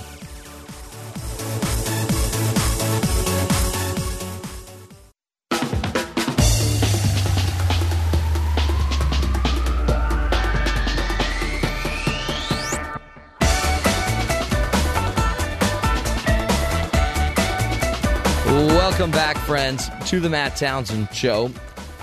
You got to know when to hold them and know when to fold them, don't you? And when it comes to toxic relationships, there's just a point in time where you need to just cut your losses. And that sounds horrible, except if it's costing you and you've done the cost analysis, right? And you've weighed the costs. Uh, you remember the old adage, you know, we, what is it? We measure twice, we cut once. So you might even want to measure five times. Cut once. But do the evaluation and sit down as we were just taught and make an assessment. How is this person, how do you feel about yourself after you are with them? Do you feel more drained? Do you feel more exhausted? One of the ways I know that a relationship might be toxic for me is if I see him pulling up in front of my house, for example, and I immediately have a visceral reaction like, ugh, ugh, no. And I start having this emotion and I, I'm doing everything I can. Tell him I'm not here. I'm dead. I'm gone. Um, that's telling you something. Now, you don't do that because you're healthy. But we all have people that take us just take what they can out of us. The other thing, though, that I loved uh, that Suzanne brought up, but is to me core to all of this, is I also have to be true to the character side and my own um, competency side. Most of the people, you know, that if you're struggling with getting rid of a toxic friend or if you're struggling being a friend and you don't even know you're toxic, we, we want to make sure that we balance the character, the integrity, the honesty of being a good person, living your own values, your your your belief system, following your conscience, and uh, being a competent person at knowing how to say what needs to be said. So many times, I think the reason there are toxic friendships are because there's toxic people. And these toxic people don't always get the feedback they need. Now, they, you would think after losing 44 friends that this person would get it. The problem is the loss of 44 friends with somebody that doesn't get it anyway, they may not be getting the point. So maybe there is a way that you could still care about the person and let them go. Notice the word and. And makes it so it's not either or but just be able to express to them, you know what, this isn't working for me. I feel I feel like I, I'm losing myself in the relationship a little bit, and I'm going to take a break from our friendship for a while. And it doesn't mean I don't love you or care for you, and it doesn't mean you haven't been a good friend for me. I just need space to figure out me and then go take your space. But if you don't have the competency to do that, then you're probably going to get stuck in more and more of these toxic relationships. And if you don't have the character to do it with integrity, then you're just going to go away hating this person because you didn't show integrity with them. So, in the end, you want to balance character and competency, which together create trustworthiness, right? So, trustworthiness is what makes you a good friend it doesn't mean you need to just keep taking it with people and just keep letting them walk all over you. You can't do that. And you also don't need to hate somebody. You don't need to, you know, be so disgusted by that friendship that was so toxic and bad. Because otherwise, you may as well just stay with your friend if you're going to continually the rest of your life keep having bad feelings towards this person. Why not just stay with them? If you're going to have bad feelings with them or without them, then the problem isn't your friend anymore. Because if you've broken up with them and you're still mad at them, the problem's obviously you. So make sure when you're trying to deal with a toxic friend that you do it with enough integrity and character that you don't have to pay the price. You don't want to become toxic because you deal with toxic people. So that's one of the big just challenges I'd leave with all of us today. Don't become toxic because they are. Don't ever take the lead of the most relationally jacked up person in the room. If they're toxic, don't be toxic as a way to get away from them. Make sense? Character, folks, it lifts everything and it makes it so you don't have to suffer the pain of this the rest of your life. If you are going to cut off a relationship, your character could lead the way. It could also bring the light. That's Coach's Corner. Thanks for joining us. We'll take a break. A whole new hour, new insights, new ideas up next on The Matt Townsend Show.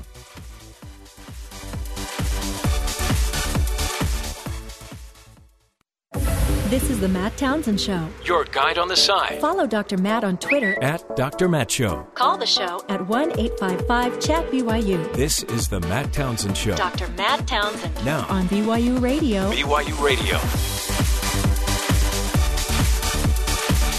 Good morning, friends. Top of the morning to you.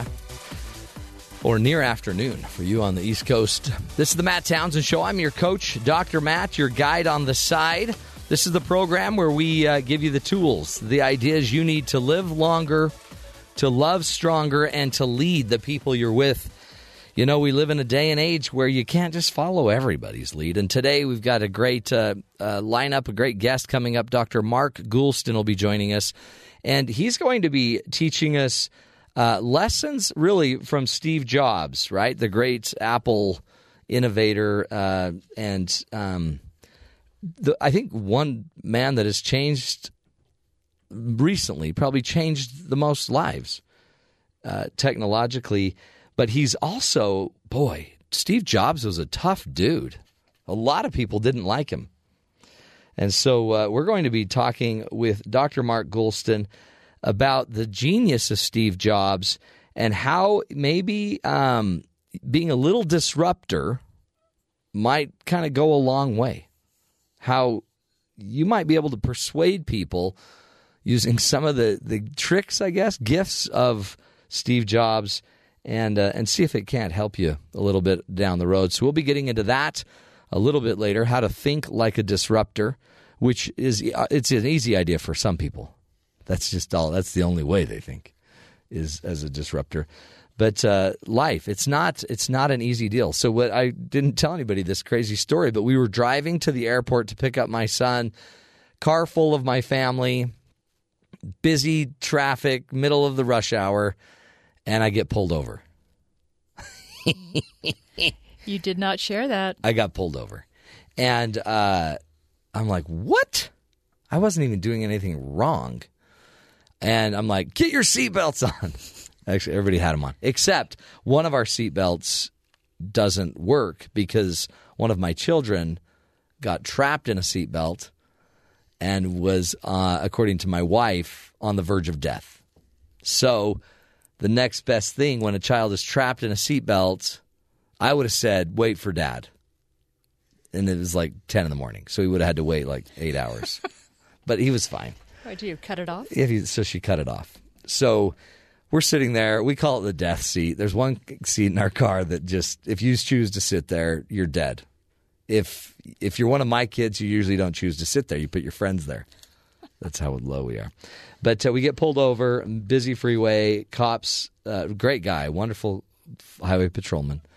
And you know how you really, I don't know if you, you are this way, but I'm super cordial. Like I'm their best friend. Officer, how are you? And um, it's either that or I just start crying, but that never works for me. I, I, hear, I hear a lot of women do that, but I can't pull that off. And out of nowhere, um, he's like, you know, I pulled you over, and I'm like, no. Uh, did you know that your car expired? Your expiration on your car it's it expired. And I'm like, what? I really had no idea. It's not even my car; it was my wife's car. And he, and he's like, yeah, about I don't know, about five months ago. Wow. And I looked at her like, oh, you're gonna pay. and he goes, really? I just saw that you had a a uh, a backlight out, and then I got closer, and your registration's expired. Yeah, so you Great. got to take care of that. Is everyone seat belted? And he sticks his head in, and he's looking at my child in the death seat, and he's like, "No." He's like, "Pal, why isn't your seatbelt on?" And he's like, "Well, my brother was dying." and we had to cut him out. He, was, he almost died. His, his lips were purple, and um, I'm just shaking my head like I'm dead. Anyway, so On the way to one of the greatest days. Greatest days of my life. Mm-hmm. Yeah. Wow. and I was so numb it didn't matter. I didn't even care. Whatever. Like whatever, give me a ticket. I don't even care. So uh, you know, good days, bad days, they all go hand in hand. It's just it's just how life works. So no ticket? No ticket. No, I, I got three fix it tickets. Like a list of a litany of things that need to be fixed, and they'll all the tickets will be done away with if we just get it done. So now it's just getting it done. That's the hard part. And we got to go pay five thousand dollars for a seatbelt, probably. I mean, isn't that crazy? State makes a law, government makes a law. Chevy's like, whoa, we can soak people on this. Let's get a seatbelt that's going to cost three hundred bucks. So I've just like tried to duct tape my kids in. Not the same. Doesn't work. Doesn't work. Anyway, that's. Let's go to the headlines, though. Kathy Akins, who's never had a ticket in her life. Never. The Supreme Court this morning upheld the use of a controversial drug that's been implicated in several botched executions. The sedative midazolam was used in executions last year that took longer than usual to work. The 5 4 vote approves the drug's use in executions without violating the Eighth Amendment prohibiting cruel and unusual punishment. Also, this morning, in a 5 4 decision, the court struck down the EPA's mercury and air toxic standards. The had controlled mercury emission from power plants. Following the High Court's decision on Friday making same sex marriage legal in the U.S., hundreds of thousands of people across the country packed gay pride events over the weekend. Meanwhile, GOP presidential contender Senator Rand Paul says the government shouldn't oversee marriage at all, saying marriage should be a local issue. The Sleepy Hollow wildfire in Wenatchee, Washington is burning out of control today. The blaze, which was sparked yesterday, has burned through 1,800 acres and destroyed at least a dozen structures. Evacuation orders were given to residents of nearly 80 homes in the fire's path. The fire is being fueled by high winds and high temperatures. The three week manhunt for the prison escapees has finally come to an end. On Friday, Richard Matt was shot and killed, and yesterday, David Sweat was shot and wounded near the Canadian border. New York State Trooper saw Sweat jogging, and when he tried to stop him, Sweat took off towards the forest. Uh, Lieutenant Cook shot Sweat twice in the torso. Sweat's mother, Pamela, spoke out after her son's arrest. Oh no, my son knows if he would have came here, I would have knocked him out and had them guys take him to jail by themselves. Because that's just the way I am. I've always done it to him when he was bad. Sweat was airlifted to a hospital where he's listed in critical condition. New York Governor Andrew Cuomo calling Jay Cook a hero. Another shark attack happened yesterday in Outer Banks in North Carolina, the second attack in as many days and the sixth in just two weeks. The 18 year old victim is listed in serious condition. Some experts are blaming the rise in attacks to shark fishing in the area. Others say the number is just the fact more people are in the water since it's summer. And Matt, I know we talked in the last hour about your upcoming road trip Yeah. this summer, yeah? Yeah. Well, I know it didn't include New England, but after this, you may want to head Let's over see. there. Okay. It's also not including North Carolina. Right. Yeah, you don't, don't get in the water. Don't Don't, go get in swimming. the water. No. Okay, McDonald's, they're serving lobster roll at participating New England restaurants. So the roll is made Mc- from 100% North Atlantic lobster Mm. and is stuffed into a toasted roll with lettuce and mayo, all for the low, low price. Maybe not low for fast food, seven ninety nine, and just 290 calories. I would so do not, that. Not too fattening. Ooh, That's that too sounds bad. good. But, you know, I love it when they say 100% North Atlantic lobster. I mean, instead of saying like 80% and 20% Yeah. filler, you know, Yeah, yeah, you- it's yeah. always good when they say that 100% makes you feel a whole lot better. Well, it's just you got to ask what part of the lobster. you know what I mean? Something's got to make I up. let's hope there's no shell in there anyway. yeah, there's right? got to be a filler.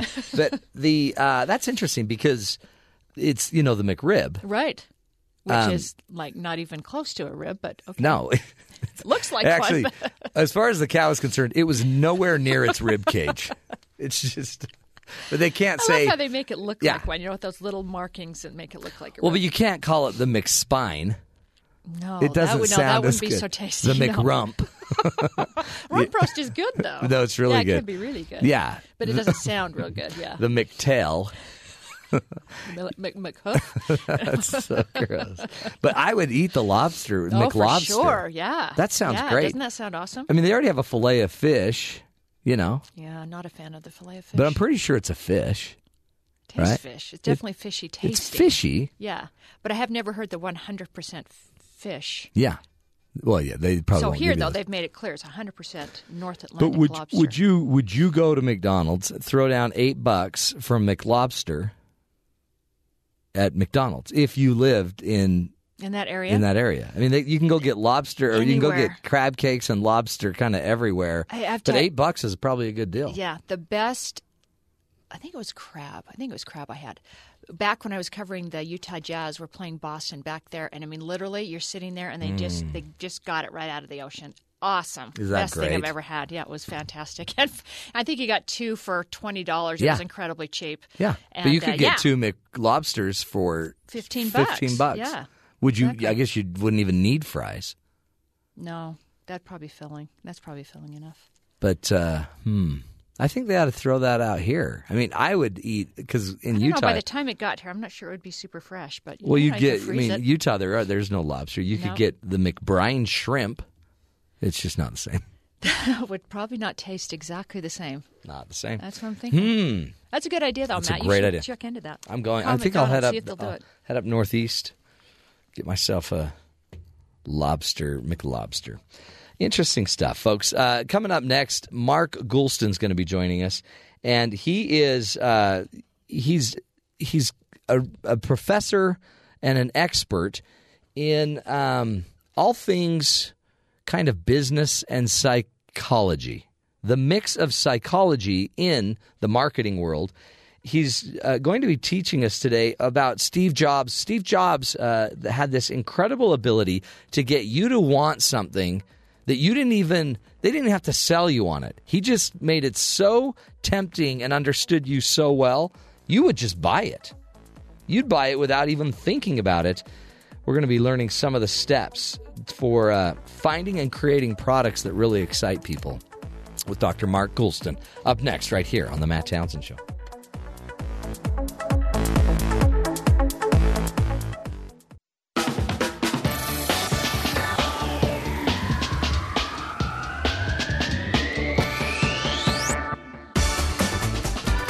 Welcome back, friends, to the Matt Townsend Show. You know, if you look around your, your, you know, your work site, your home, right now, you can probably find an Apple product of some sort, whether it's an iPod, a Mac computer, an iPhone, whatever you got.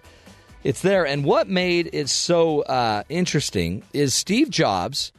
He had a way to create products, and just the way he thought, uh, he so I think understood what people maybe not even what we wanted, but he got us to believe we wanted it.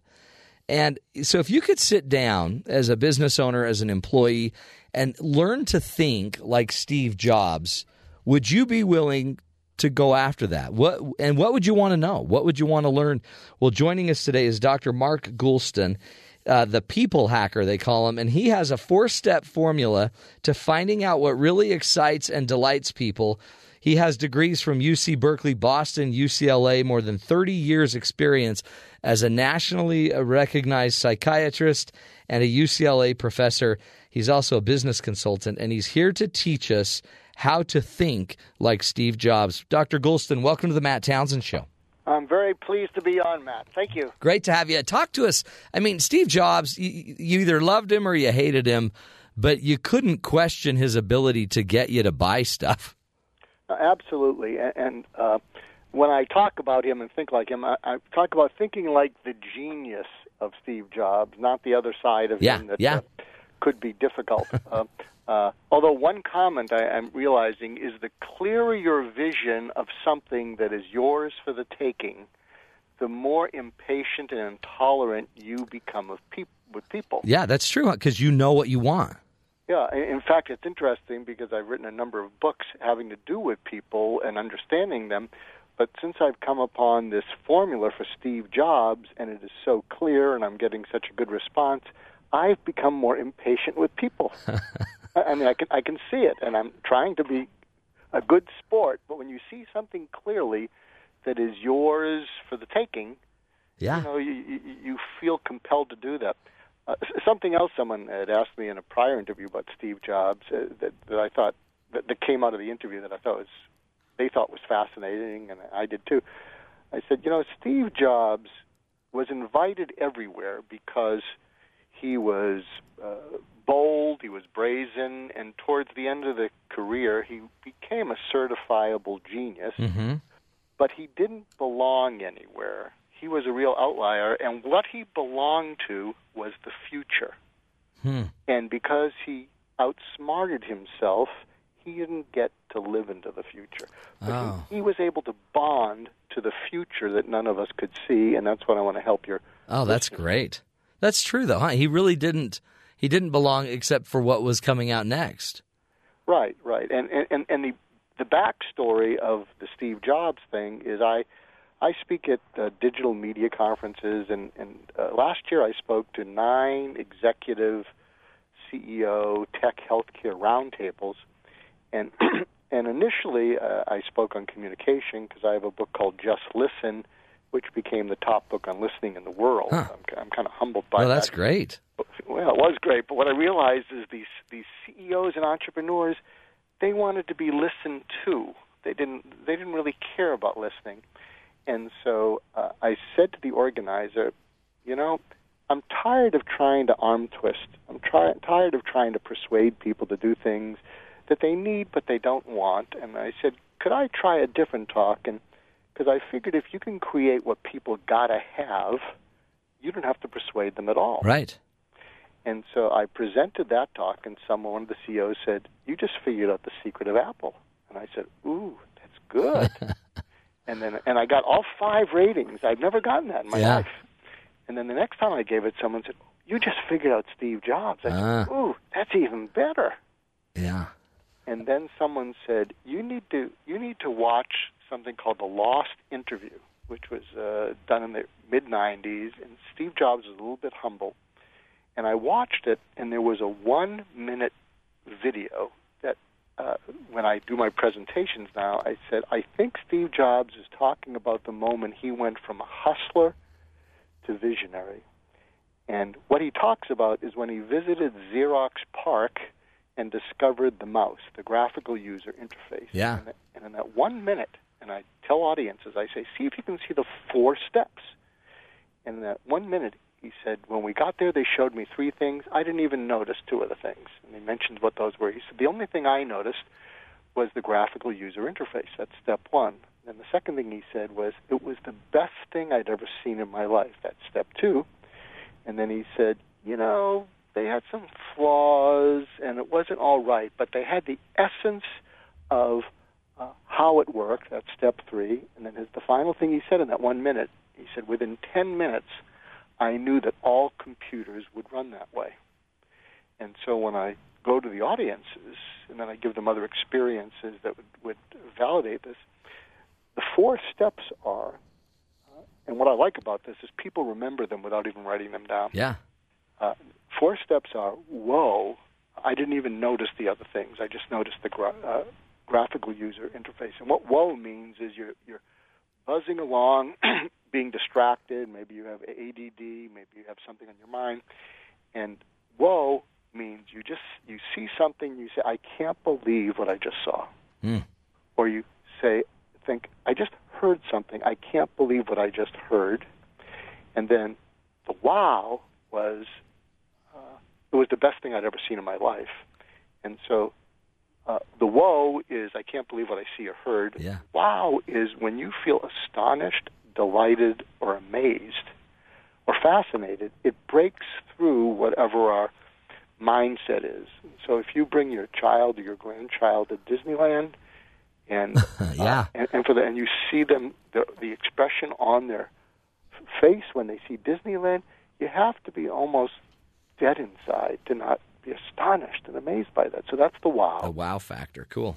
And then the hmm is uh, this is too good not to use. There's something in this. And when he said, you know, they had it right, they uh, had some flaws, that was the hmm phase.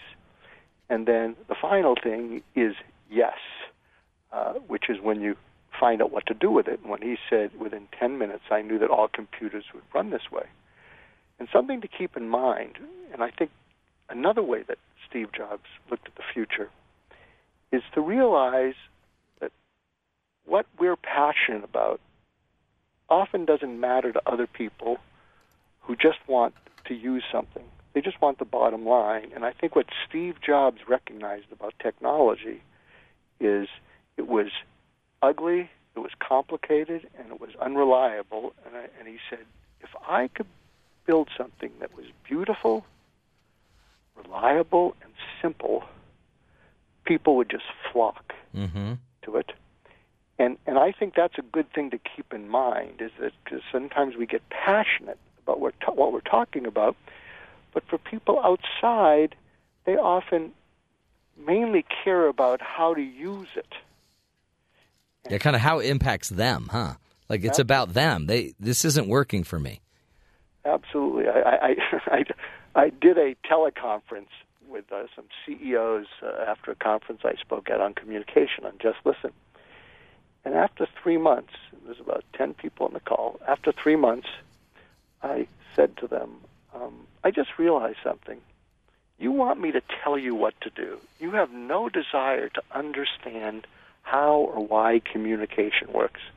And everybody in the phone call said, Absolutely.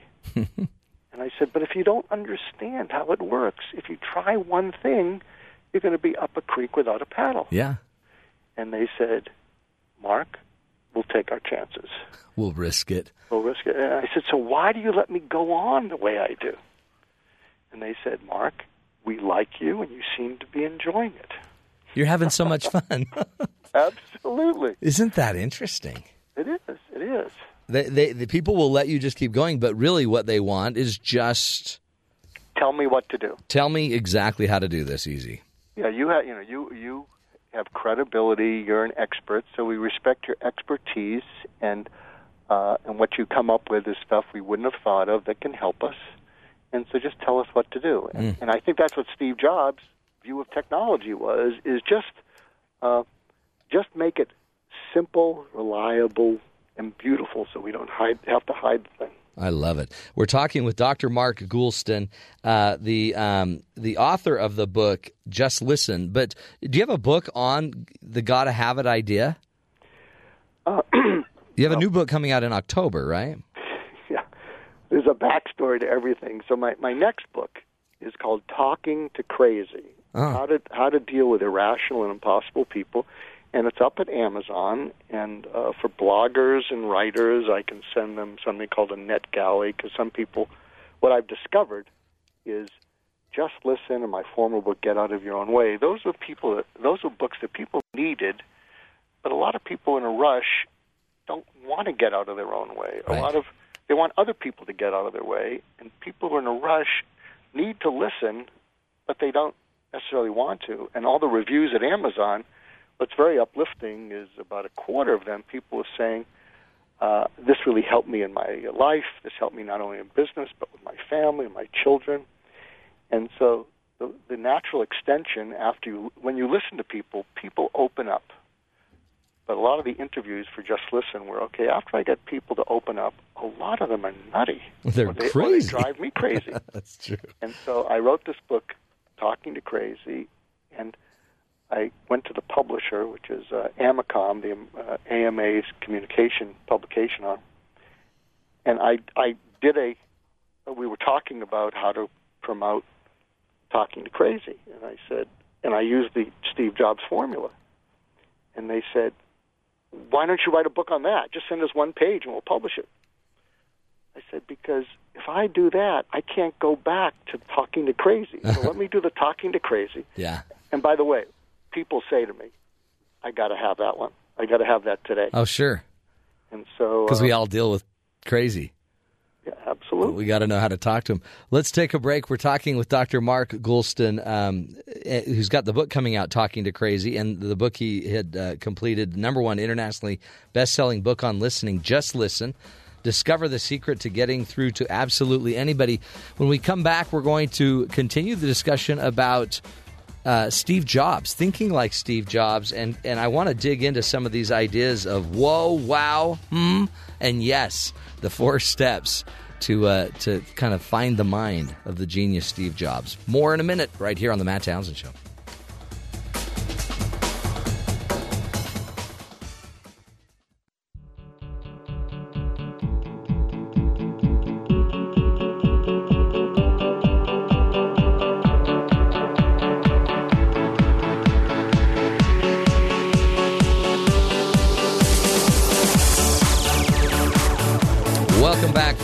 To the Matt Townsend Show. You know, if you could think like Steve Jobs, and you're a business owner, and uh, or even, I mean, you just want to influence people. I guess it wouldn't even matter if you own a business or a product. You just want to not have to sit there and convince people all the time that what you're doing is right. Man, it would be great to be able to actually access that brain. And uh, our guest today, Dr. Mark Goulston, uh, has been researching and and has come up with a way that that maybe there is a way to get people to act on what you like or what you're presenting without you know having to to spend so much time trying to convince them overwhelmingly. Um, it, it's very simple. He's trying to help us think like steve jobs. Dr mark Goulston welcome back to the show my friend. Well, thank you my friend. Uh, uh, uh, you know for people who want a more in-depth look at this thing. I'm doing a webinar for the a public webinar for the Conference Board of Canada on Hmm. July 8th. okay So if you go to Conference Board Canada, Goulston, Steve Jobs, you'll find information on it. It's uh, 2 p.m. Eastern Time, but uh, I get an hour. To, oh you to get to teach it for an hour Oh yeah, and and, and actually it'll be uh, an expansion of what I've been teaching CEO groups. So if people find this uh, fascinating, what is it, delightful, or whatever, they can get more of it if they uh, go to the Well, good. Conference Board of Canada. What we'll do, Mark, we'll go look up the link for that and we'll put it on our Twitter page so that any of the listeners just go to Dr. Matt at Dr. Matt Show, find uh, the link, and you can link right to it. That way they can follow you on that. Because that, I mean, this does need more time than the little time we can give it. You've come up with, though, four basic phases or stages uh, that we need to be reaching if we want to to kind of think like Steve Jobs and create an impact like Steve. The whoa factor, the wow factor. You're not calling them factors. Whoa, wow, hmm, and yes. Just take us a little bit into into some of these. Um, which one you know matters the most, or do do they need to be in that order? And and, and, Yeah. and just walk us through it. Uh, whoa is the most, and the reason being is that people are preoccupied. They're they're uh, looking at their emails. They're they're texting, and you've created whoa when you're speaking to someone, and someone says, "Can you say that again?" Mm. Or if you're giving a talk and someone's uh, tweeting, they sort of half hear it and they elbow the person next to them. What did he say? And uh, like uh, one of the things we've discovered, and tell me if you you can get this uh, at the Goulst. If you go to GoulstonGroup.com, which is my company, Yeah. uh, and there'll be a link to that. What we've discovered is that regular people, regular employees, uh, will do pushback about things like uh, big words like vision, mission, culture, uh because they're just worried about their job and what they got to get done today. And so, what we've discovered is people who will be resistant to strategy because it sounds like it's going to be a lot of work will be will be open to tools. So, if you give people tools, there's the feeling I could do this. Mm-hmm. So I think of the whoa wow hmm, yes as the gotta have it tool as opposed to the gotta have it strategy. That's so can great. you see how that's Yeah. that's even a whoa wow? Oh, Yeah. it's a tool. I I might not have to think so hard. I could probably do it. So so that's another example of a, a whoa wow. Uh, with my book Just Listen, the AMA, the American Management Association, just created a two-day off-site course you know, on the secret to getting through to anybody, which is the subtitle. But the whoa is we're positioning it for newly merged companies because the idea is how would you like to uh, hit the ground cooperating after a merger? So you send the top five people from company A and company B who are influencers, send them away for two days, get them to listen to each other, get them to bond on the de- night before or night between, Hmm. and they're going to go back to their companies saying, "Hey, the other company's not so bad. I just met five people." That's right. and, and, and so that's a whoa wow of uh, oh wow that well that makes sense we, we could do that instead of arm twisting so if you look for those elements you can always uh, you can always There's find power.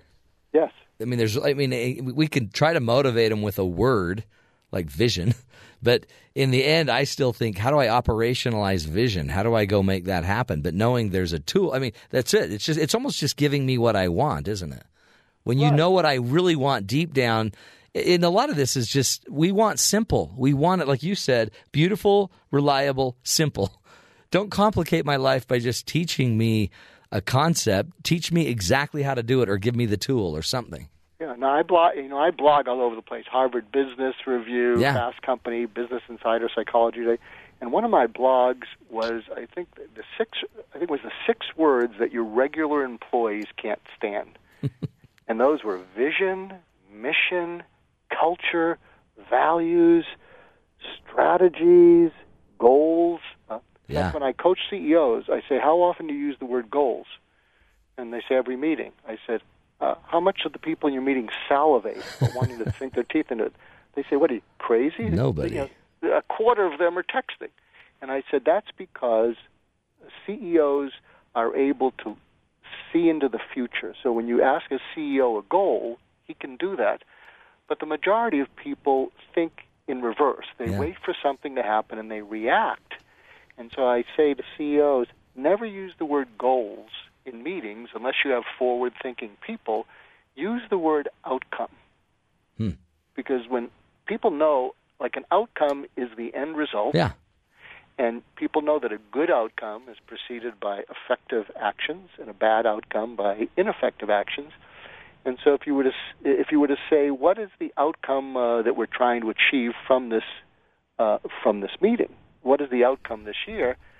Uh, it, it it aligns with the way people, the majority of people think, and they can say, oh, oh I, I, Yeah. oh, outcome, and I'll reverse engineer that goal. Oh my God, you're you're scaring me with that. Yeah.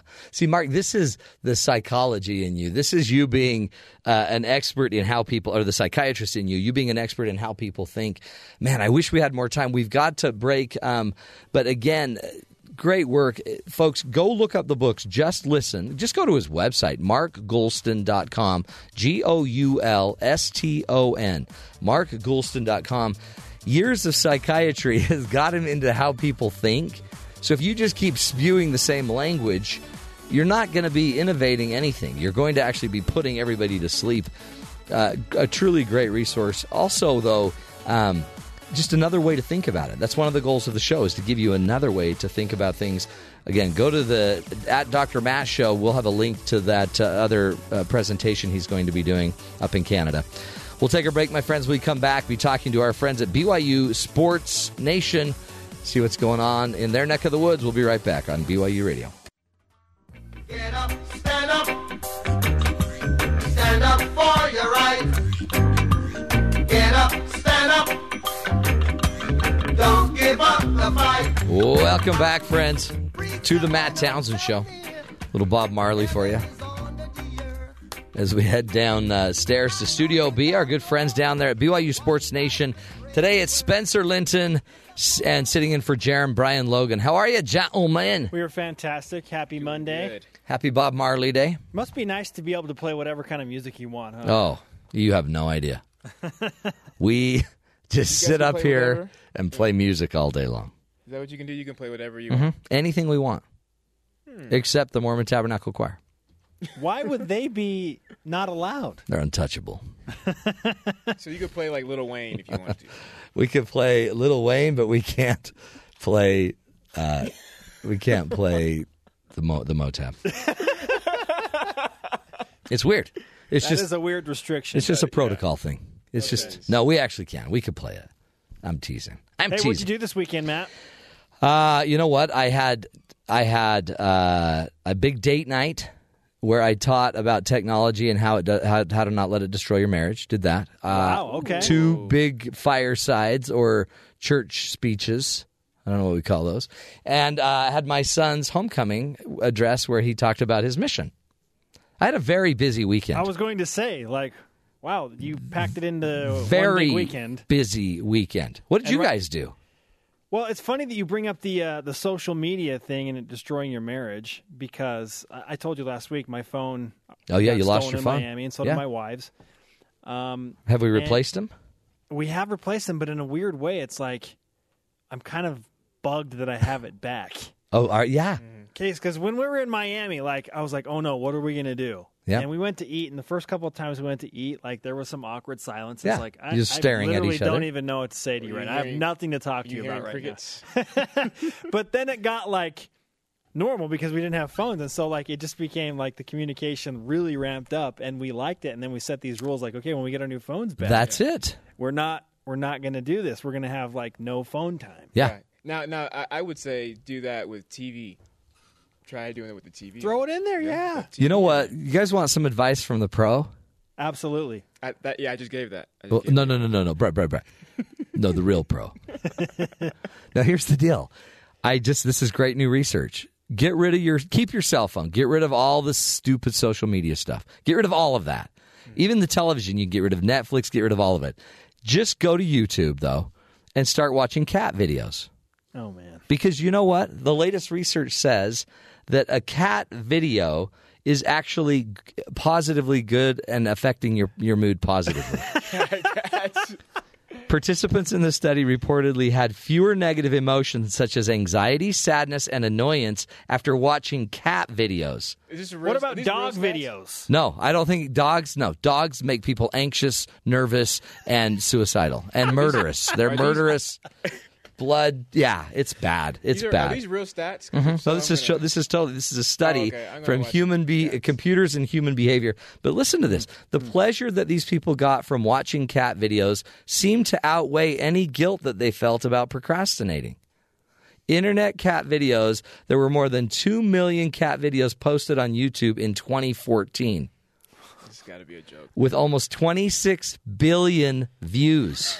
It's got to be a joke. No, no, no, Brian. Cat videos are the future What, of what mental is health. wrong with the society? It's the oh the cat women, man. You know those. You That's know it. the- It's the not even- females that have. It's- the older ladies that have like ten cats. Do you know? Do you know how big the laser pointer uh, sales have gone up since cat videos started? Because now you use your little laser pointer to get your cat to dance. You ever want to sell a cat? You just make sure you bundle a laser. You throw a laser pointer in there, you could sell cats right Hey, out of the the back of a BYU van. Cougars count as a cat? yes. Because we are here to raise your mood and make you feel better. We're discussing. Ooh, good segue. nice. Great segue. I know, right? That's it's a stretch. That's a great segue. But it is technically a cat, right? It's a big cat. Cat family. Okay. Cat You need a big laser pointer.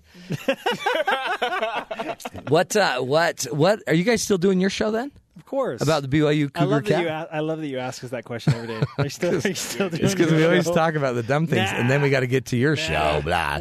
We So- decided not to do it today. So what? What are you talking about? Are you talking about the cougar cat? Well, in a roundabout way, yes. Okay, let's we're, get we're having some fun. Again, over the past five days, BYU has jumped into this Power Five expansion talk Mm-hmm. from a national perspective. Uh, a couple of Fox Sports guys and the USA Today guy uh, recently had like this blog podcast where they just discussed teams most viable to make it into a major conference. BYU is always in that conversation. Sure. So we're going to discuss the particulars of that podcast, but really, we just want to have fun. And the discussion this morning was if you could put BYU in any Power Five conference, which one would you put them in, Ooh. and why? Well, if I if you could put them in any one, you'd want the SEC just for well, fun. Do you, do you want the SEC? Do you really want that? no, sure. Are you Do you really It want will pick- LSU and Alabama? Yes. How fun would that be? It's It'd be fun be for about the first year until you go three Can and you nine. imagine? I know. Ca- But you know what? I would love. wins being in But I want. BYU fans to have what they want. Because what they want is to be treated with respect. Put them in the SEC, and then let the BYU fans really learn No. what uh, a beatdown feels like. We want Bama. No, you don't. Can you imagine playing Bama every year? Nope. No. I don't want that life. no, I cannot imagine that. So what are you thinking? Big Twelve? clear What, of I mean, you, you can't tell us. Yeah, it's it's an opinion poll, is what. Yeah, you're Brian asking. will give you his opinion. I'll give you mine. They are different, and I'll tell you this much: they're not. Either of our opinions are not the Big Twelve. Really? So there you go. Yep. Yeah, Huh? right. Oh, Pac Pac twelve. Uh huh. you have to listen to the show. Pac twelve, dude. show, Oh, but we man. don't have the same. But Brian and I don't have the same opinion. Okay, okay, okay. Yeah. I mean, if you're not going to play in the SEC, let's go with the Pac twelve. Okay, Not the Big 12. Let's just just just mark mine down. That's mine.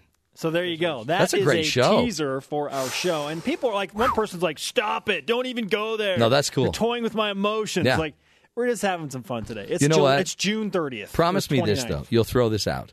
Promise that if you're going to tease people's emotions with the Pac-12 or whatever, that you're going to also immediately direct them to a cat video on YouTube. Promise me you'll do that. People need peace, and peace comes from the kitties. I can't. I can't make that You promise. could just man. send them to Jesus Christ. I That- can that's make the another promise great- that we will direct them to watch some BYU That's- Cougar football. That's where you can get some peace. That's right that's there. the only real source for peace. Exactly, Brian. Yes. Mm-hmm. Okay, well, have a good show, guys. Yeah, we we will do It sounds like a Clouds doozy. and unicorns. Sounds and like a doozy. candy. I'm gonna. They're gonna start advertising. Cats are us. Are gonna start advertising on your show. I just found. A, I just found somebody. Have fun, boys. Take care. Thank you, Doctor Man. Oh, that's cool, man. That's really cool. Yeah, I think BYU should go to the Pac-12. Don't you think, Ben? I would go because then it's in the West. Tons of fan base in the West for BYU, and I could go to I could go to USC games. I could go to UCLA games. I could watch the Ducks just try to take down a Cougar. Well, I mean, and then they could play Utah State, right? Or Yeah. University of Utah. They'll play U of U again. Oh, yeah, that's my vote. My vote. I'm just putting that down right there. My vote is there. We go. Uh, I still can't believe the cat video thing. That's just pathetic. Are people that into cats? To me, I don't get it. I'm also allergic to cats, so I have this visceral reaction whenever I see a cat. I also have a actual physical reaction. But um, honestly, are cat videos that healing? I'd love to hear uh, your opinion on that. Tweet us at Dr. Matt Show. I want to see. Are, you really a big proponent of these cat videos? I mean, I get the fun of a laser pointer. That I get. Give me a laser pointer all day long. I could have fun. I mean, again, you don't shine it at airplanes. That's just stupid. But I don't need to sit there and watch a cat. One time I did sneak in and sneak up behind James, uh, our board op, and he was watching a cat video, which was honestly better than the last thing I snuck up and saw him doing. You won't believe it. Last the, before that, I snuck up and he was actually on a bridal registry, registering for his wedding. Mercy. I'd rather have a cat video. Hey, we always like to end the show with a hero of the day. Here's my hero of the day uh, today State Trooper Doug Cropper and an emergency room nurse. Uh, here's the story. Early Friday morning, which was on June 12th, a Portland State Trooper Doug Cropper pulled over a man for speeding on the highway. He talked with the man who seemed fine, but when he returned to the car to give the man his ticket, Officer Cropper found the man was not breathing. He quickly acted, pulling the man out of the vehicle and performing a sternum rub and beginning CPR. An emergency room nurse then pulled over to assist the officer, and together they were able to get the man's pulse to come back. When emergency crews arrived, they found the man breathing and standing on his own, but took him to the hospital where he was treated for a heroin overdose. Doctors say that the overdose would have been fatal had it not been for the quick response and actions of both the state trooper and the nurse. There you go, hero of the day. Man, seriously. Eh, The guy stood up. Now, I've done CPR on people, not to brag, but I've been an EMT and I never saw somebody stand up after CPR. That's a pretty invasive uh, maneuver there. Um, so anyway, hero of the day, Doug Cropper, and that emergency room nurse apparently wants to be anonymous. But uh, changing the world, folks. There's heroes everywhere. They're everywhere out there. And you too can be a hero. So remember that. Uh, again, this is the, the Matt Townsend Show. We can't do the show without you. So join us uh, Monday through Friday, 9 to noon Eastern Time. And uh, also, you can find us on podcasts, us on iTunes or tune in or just go to byuradio.org to live stream us. There's always some way to find us. We'll be back tomorrow. More ideas, more tools to help you find the good in the world. Until then, take care and make it a good one.